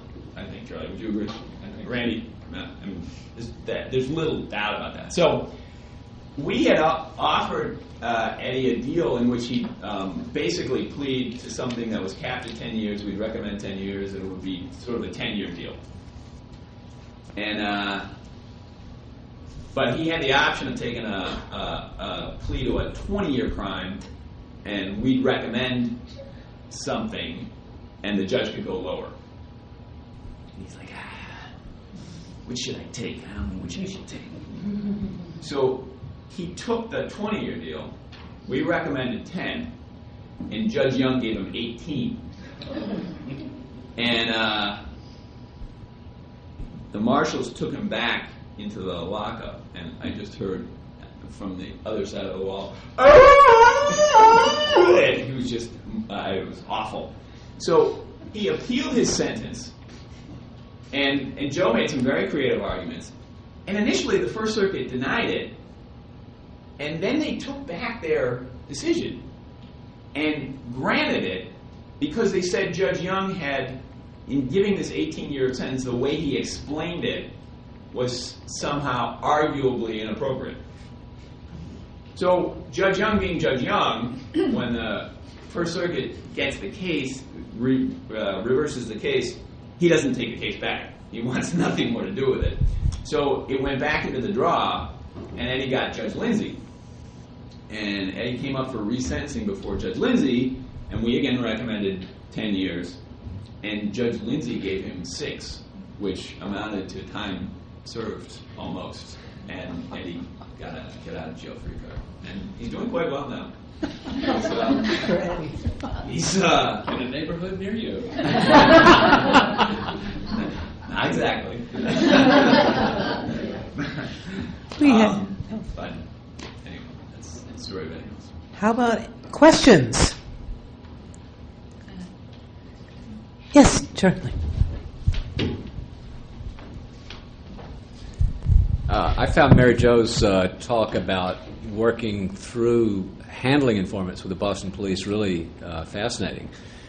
Um, d- do you have a sense that the department really has a handle on uh, the management of informants and that it's not a lot of nice paperwork and organizational charts, but the reality is more like the former life?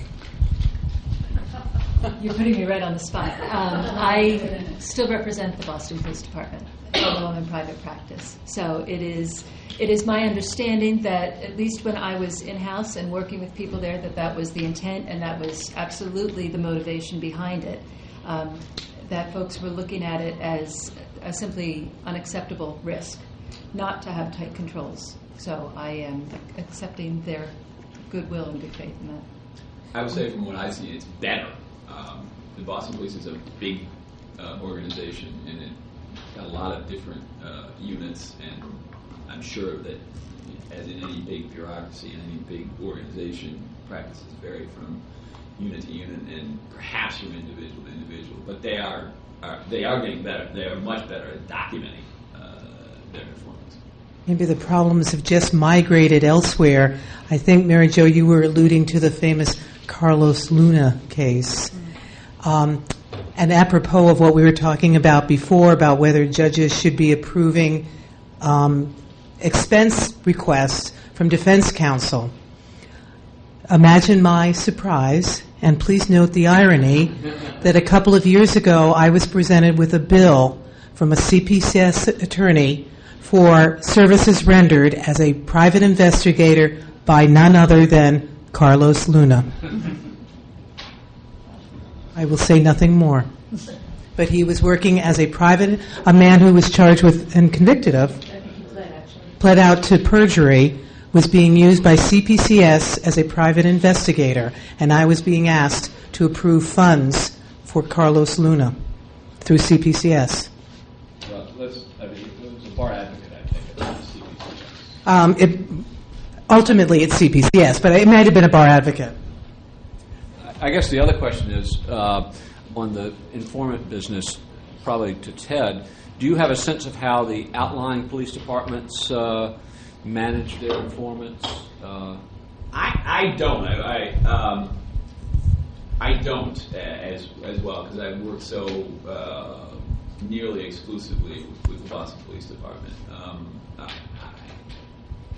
they vary. I, I can't say with respect to the the the, uh, the federal guidelines um, because of the recent unpleasantness in Boston um, with, the uh, Connolly Bulger um, uh, matters. That they, I mean, the guidelines have changed, and not only in Boston, nationally they've changed for the FBI. And um, one of the upshots of the guidelines are that there's no longer any supposed to be any distinction between a confidential informant and a cooperating witness. So they're just supposed to treat all. And they've got a great FBI acronym, some kind of human source thing, uh, so that you, it objectifies it. But supposed to treat them all uh, the same, uh, and there's supposed to be more consistent oversight by the federal prosecuting federal prosecutor's office. Um, so for what that's worth. Uh, the, the, the FBI is not sort of operating on, on a, with, with as much autonomy as it used to operate. Any other questions? Julianne, what do you have at your party? we'll see. I never count my chickens. Anybody? Well, I want to thank all the panelists today, our last three, um, and all the other panelists who appeared today for this wonderful program.